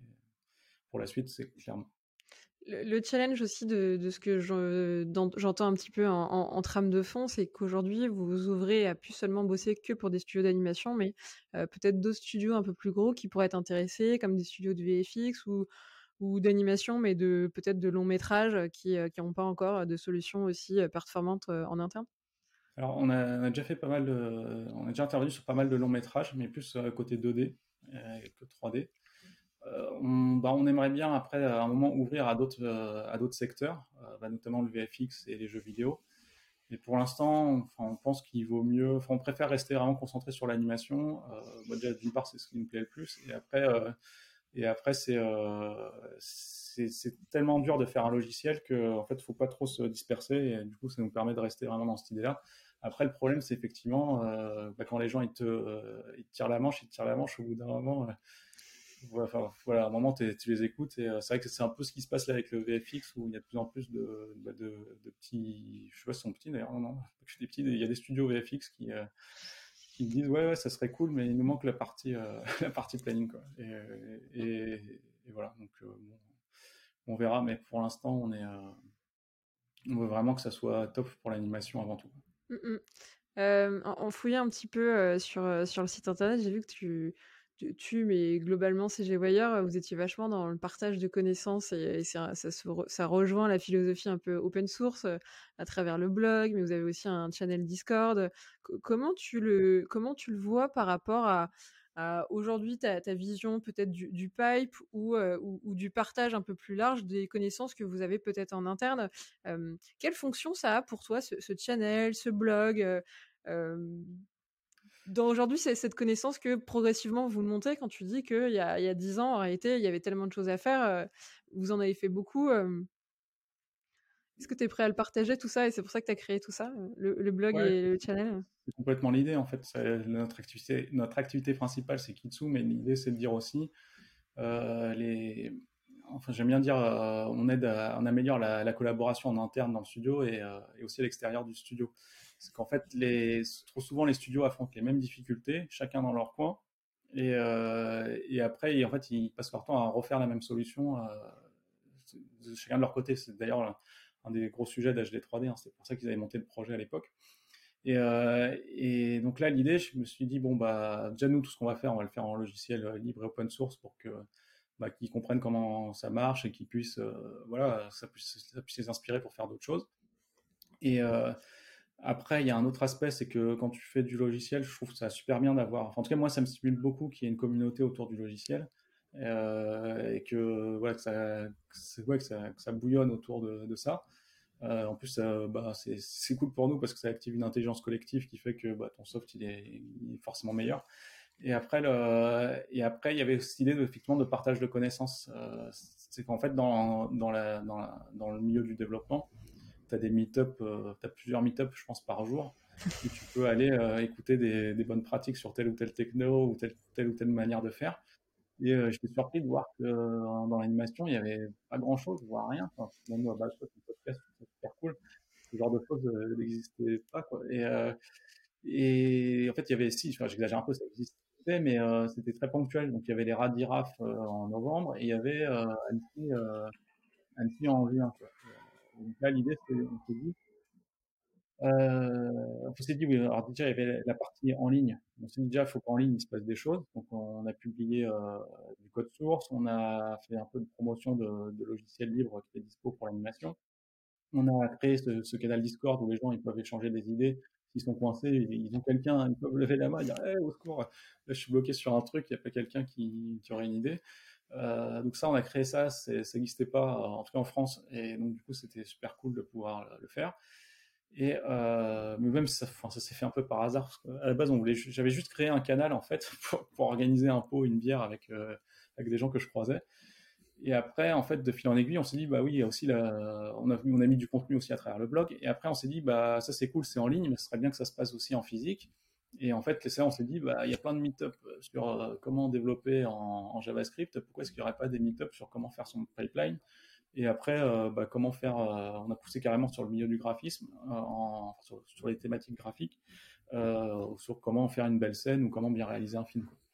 Et ouais, ça c'était hyper important pour nous parce que c'est c'est hyper stimulant quoi, quand tu es dans, un projet euh, où euh, bah, c'est quand même dur de, de t'imposer une nouvelle techno. Quoi. Avoir la, la communauté, rencontrer les gens, euh, sentir qu'il y a une ébullition, ça, ça, aide beaucoup. Et puis dans ces cas, tu deviens aussi un partenaire pour eux, des, studios, mais aussi des graphistes, et, et pas juste euh, ce prestat un peu extérieur qui leur propose une, solution euh, pour, pour gérer leur production, mais tu t'intéresses vraiment à ce qu'ils font, et, derrière les connaissances que vous avez en interne, vous êtes aussi prêt à les partager. C'est comme tu dis là où tu crées des communautés, mais aussi euh, une émulation, et, où tu, tu crées des liens entre des gens qui probablement rencontrent la même difficulté, mais par manque de contact, ils n'arrivent pas à échanger et, à se partager en fait leurs leur réponses communes et, avancer peut-être un peu plus vite que certes chacun de son côté, mais dans la même direction. Ouais, même ça va plus loin. Des fois, en, se rencontrant, du coup, ils peuvent décider de monter des projets ensemble. On a eu quelques cas comme ça, de gens qui, en discutant, en, en prenant leur bière à la fin du meet-up, euh, bon, bah, euh, sont trouvés des atomes crochus et sont allés inventer des, projets ensemble. Donc, ça, c'était, ça aussi, c'est super cool quand on Enfin, en gros, ça, ça permet de. C'est peut-être un peu prétentieux de dire ça, mais en gros, ça permet de stimuler aussi tout l'écosystème. Quoi. Donc, en gros, l'idée, c'est que, ouais, voilà, c'est quand tout, plus en gros, plus l'écosystème il, est, euh, il est actif, euh, il est actif, plus, euh, c'est cool, quoi. plus mieux c'est pour nous, dans tous les cas. Donc, donc voilà. Plus tu as de chance qu'il y ait de nouvelles, de nouvelles choses qui sortent de cet écosystème parce que les gens sont vivants et que euh, par euh, ces dynamismes, en fait, c'est comme ça que tu, tu crées et, et que bah il y aura derrière d'autres meet-up, mais aussi d'autres nouvelles idées qui vont émerger et, et, c'est comme ça, oui, que ça, ça, perdure et que ça donne envie à d'autres personnes de, de se lancer. Tu as d'ailleurs euh, d'autres meet-up de, de, prévus et que tu voudrais communiquer ou pour l'instant vous faites une pause et ça reviendra peut-être ultérieurement? Ah alors là, il y en a un qu'on voudrait faire. On n'a pas encore mis de date, mais on va en faire un euh, la, deuxième ou troisième semaine de décembre, euh, qui sera orienté sur, le pipeline et en train de fortement insister auprès de Fortiche euh, pour qu'ils viennent présenter leur pipeline, notamment celui qu'ils ont utilisé sur Arkane. Et voilà, donc ça, ça risque d'être un super meet-up. Il faut juste, qu'on ait la confirmation de Fortiche. C'est eux qui nous ont proposé au début. Après, ils ont été pris, je pense, dans la livraison d'Arkane ou je sais pas quoi. Et euh, du coup, là, bon, on est en train de réinsister. Enfin, du coup, on leur a dit, ouais, c'était une bonne idée à l'époque. Maintenant, on est en train d'insister pour qu'ils nous confirment qu'ils vont bien venir. Et si ça se fait, euh, bah, ça sera un super meet-up, ouais, euh, du coup, mi-décembre, en gros. Cool. voilà. À Gare du Nord, au même endroit que la, le dernier. Donc, ça sera ouais, vers Gare du Nord, au Belouchis Café, dans le sous-sol du Belouchis Café. Ils ont, ils ont, une très belle salle qu'on qu loue et qui fait bien le taf. Donc pour ceux que ça intéresse, suivez l'actualité. Il y aura ce meet-up là qui se fera très, pro très probablement. Il n'y a plus qu'à trouver une date et, et, confirmer, mais ça va se faire, ça va se faire. oui, ça va se faire bientôt. De toute façon, on communique, on va le communiquer sur, sur les réseaux sociaux et sur notre page meetup.com. Ok. Bon, bah, trop bien, Franck. merci pour toutes ces news. on va conclure ensemble le podcast et l'épisode si tu veux bien. Ouais. Tu vois, ça passe vite. Hein? Tu t'as l'air surpris. euh, non, ouais, ouais. Non, au final, c'est vrai que j'avais plein de trucs à raconter. En plus, euh, ouais, effectivement, j'ai raconté peut-être euh, un dixième de, de, tout ce qu'il y avait à dire. Donc, donc ouais, ouais c'est vrai que ça passe vite. Bah, je vais mettre les questions dans un autre ordre, vu qu'on vient d'évoquer les meet-up. Où est-ce qu'on te retrouve, Franck, et où est-ce qu'on peut suivre CG Wire, Kitsu? On a parlé du Discord, mais il y a peut-être et du meet-up, il y a peut-être encore d'autres choses à savoir. Alors, euh, pour nous suivre, bah, il y a le, ouais, donc il y a le disque. Donc ça, vous pouvez aller sur notre site. Il y a une, il y a une section communauté qui regroupe toutes les, c'est une, sous-section de la section ressources. Vous allez cliquer sur ressources, ensuite communauté. Donc là, il y a tous les principaux liens. Donc évidemment, on peut nous retrouver sur Discord, c'est ce qu'on vient de dire. donc là, l'invitation est disponible là où je l'ai dit. sur GitHub, pour tous ceux qui sont intéressés pour la partie logicielle, donc github.com slash cgwire. Sur Twitter, twitter.com slash cgwirenews. Euh, sur LinkedIn, on a une. Alors, j'ai pas en tête l'URL par cœur, mais il y on a une page LinkedIn, euh, cgwire.com. J'aurais dû commencer par ça. Notre site c'est cg-wire.com, cg-wire.com. Et euh, après, on a une page Facebook, on est un peu moins actif dessus. Et on a cette page meetup.com pour dédiée à nos meetups qui s'appelle infrastructure euh, pour pour le film d'animation. Et, et, du coup là-dessus, là pour le coup, il y a vraiment il y a les photos des anciens meet-up, euh, l'actualité. Tiens, d'ailleurs, il faut que je poste les photos du dernier. Et euh, il y a, voilà, l'actualité événementielle. Et, euh, et, voilà. Et moi, à titre perso, j'ai un Twitter. C'est c'est un nom un peu tarabiscoté. C'est Gelnior, G-E-L-N-I-O-R. Et là, pour le coup, bah, je tweet à titre personnel. Et et voilà. Et après, bah, après, ouais, voilà. On fait en sorte d'être assez visible aussi. Donc, on, participe euh, voilà, à des émissions comme là. Donc, euh, je pense que dans tous les cas, euh, vous entendrez parler de nous à droite ou à gauche. Si c'était pas le cas, voilà. Au moins, c'est le premier contact, mais ce sera pas le dernier. On va entendre parler de nous. puis tous les liens que tu as mentionnés, que ce soit le site, les meet-up, les Twitter, LinkedIn ou autres, je les mets à chaque fois en description. Donc si vous avez un doute ou si vous avez mal écouté l'orthographe, il n'y a plus qu'à cliquer et vous serez redirigé. Euh, deuxième question, des, questions pour conclure ensemble. Est-ce que tu as réfléchi à qui tu voudrais entendre euh, sur des futurs épisodes? Alors, euh, ouais, bah, je me disais justement quand, quand, j'ai commencé à raconter mon parcours que bah, Rémi Brun, ça pourrait être vraiment sympa. Alors, euh, je sais pas si, bon, selon ses dispo, enfin, c'est que des gens qui doivent être pas mal occupés. Alors, je sais pas s'ils pourront, mais. Ce serait le week-end, sinon, c'est pas grave. Rémi, Brun ou Thomas Mettet, je pense que, ouais, ce serait super intéressant de les avoir. Euh, et sinon, euh, il y a quand même quelqu'un, peut-être qui est déjà passé, mais je crois pas. Il y a Philippe Lerena aussi, qui, en fait, des, gens à inviter, il y en a plein. je pourrais t'en donner des tonnes, en fait. Je suis en train de me rendre compte chez les TD, elle est, bref, ouais, il y a sinon Philippe Lerena qui, qui, circule dans beaucoup de studios et qui a une grosse expérience de la, de la CG et du pipeline. Donc euh, voilà, après sinon euh, il y a Valentin qui gère la R&D chez Cube et Xilam, je crois maintenant aussi. Enfin bref, euh, il y a plein, plein, plein de gens. Cool, bah, plein de recommandations, je te remercie. Et puis on va encore parler développement et TD grâce à tes recos, donc c'est cool. Bah, c'est cool, c'est important. Euh, et puis la dernière question, c'est le mot de la fin. Euh, c'est ta conclusion, une punchline, une blague. Euh, tu es très libre du format. Tu, tu, tu, nous, tu nous conclus cet épisode comme bon te semble et, et, avec une phrase qui te correspond. Oh, restez naïf. c'est vrai que ça a été le fil rouge de toutes tes expériences. ouais, c'est peut-être ça. Ouais. C'est vrai que des fois, on se on se dit, ouais, que, comment j'ai pu croire que, ça allait se passer simplement. Mais, mais en même temps, s'il n'y avait pas cette naïveté, je pense que ça. Bah, on ne fait pas, fait pas grand-chose, quoi, sinon. Qu'est-ce que tu as apporté Elle t'a permis de faire quoi, euh, cette naïveté? Ou qu'est-ce que tu as apporté qu'est-ce que Oui, oui, voilà. je vais pas la refaire 40 000 fois, ma bah, question.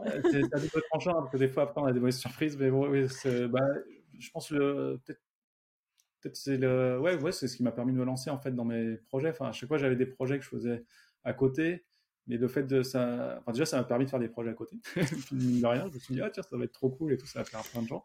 Alors ça, à chaque fois, ça plaisait à des gens, mais pas autant, autant que j'imaginais. Et puis à chaque fois, j'étais quand même content de ce qui se passait, donc euh, je regrettais même pas de l'avoir fait.